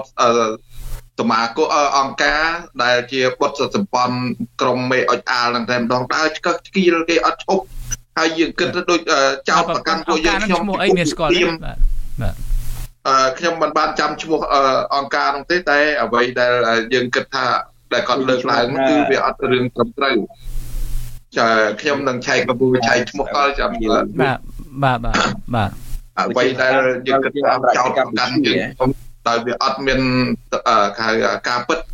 ទៅចោតពួកអូទៀមពួកអូទៀមគឺជាពួកដែលបង្កើតឡើងចលនាប្រឆាំងដែលមានចំនួនតិចតួច បើបើកចំហដំណើរការប្រជាធិបតេយ្យទៅពួកឧទាមានណាទៀតយើងខ្ញុំទាំងអស់ឧទាមកខ្ញុំទៅប្រកួតត្រឹមត្រូវព្រោះខ្ញុំមិនចង់ទៅមកតវ៉ាដោយការរត់ចោលត្រុកចោលទេចោលប្រពន្ធចោលកូនចោលមុខរបរនោះទេគឺពួកខ្ញុំចិត្តតែមានទាំងអស់នៅក្នុងនោះអ្វីដែលយើងមិនអាចទ្រាំបានគឺការធ្វើទុកបុកម្នេញពីរបបផ្ដាច់ការនឹងឯងចឹងពួកឧទាមគឺជាពួកដែលតស៊ូដោយកម្លាំងប្រដាប់អាវុធដែលមានចំនួនតិច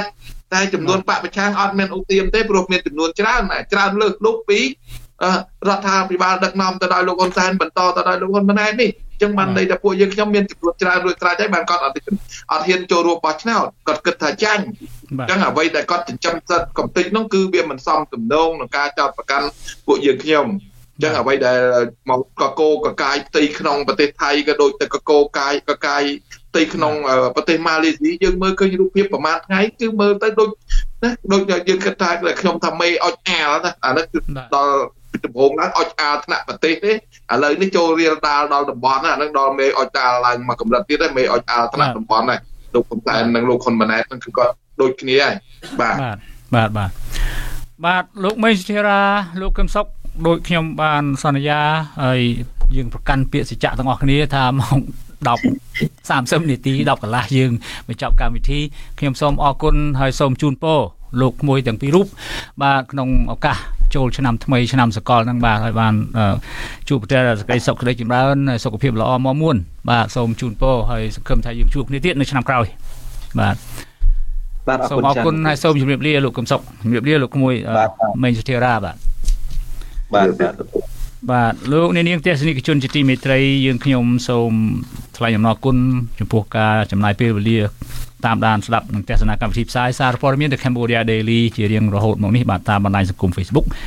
ហើយយើងនឹងវិលមកជួបលោកអ្នកនាងទៀតនៅថ្ងៃស្អែកបាទប្រសិនបើលោកអ្នកនាងមានសំណួរឬយោបល់សូមសរសេរទៅកាន់កម្មវិធីផ្សាយរបស់យើងតាមអាស័យដ្ឋាន www.facebook.com/withoutfearorfavorkh សូមជូនពរលោកអ្នកនាងឲ្យបានប្រកបដោយសេចក្តីសុខសេចក្តីចម្រើនគ្រប់ទិវារាត្រីសូមជម្រាបលា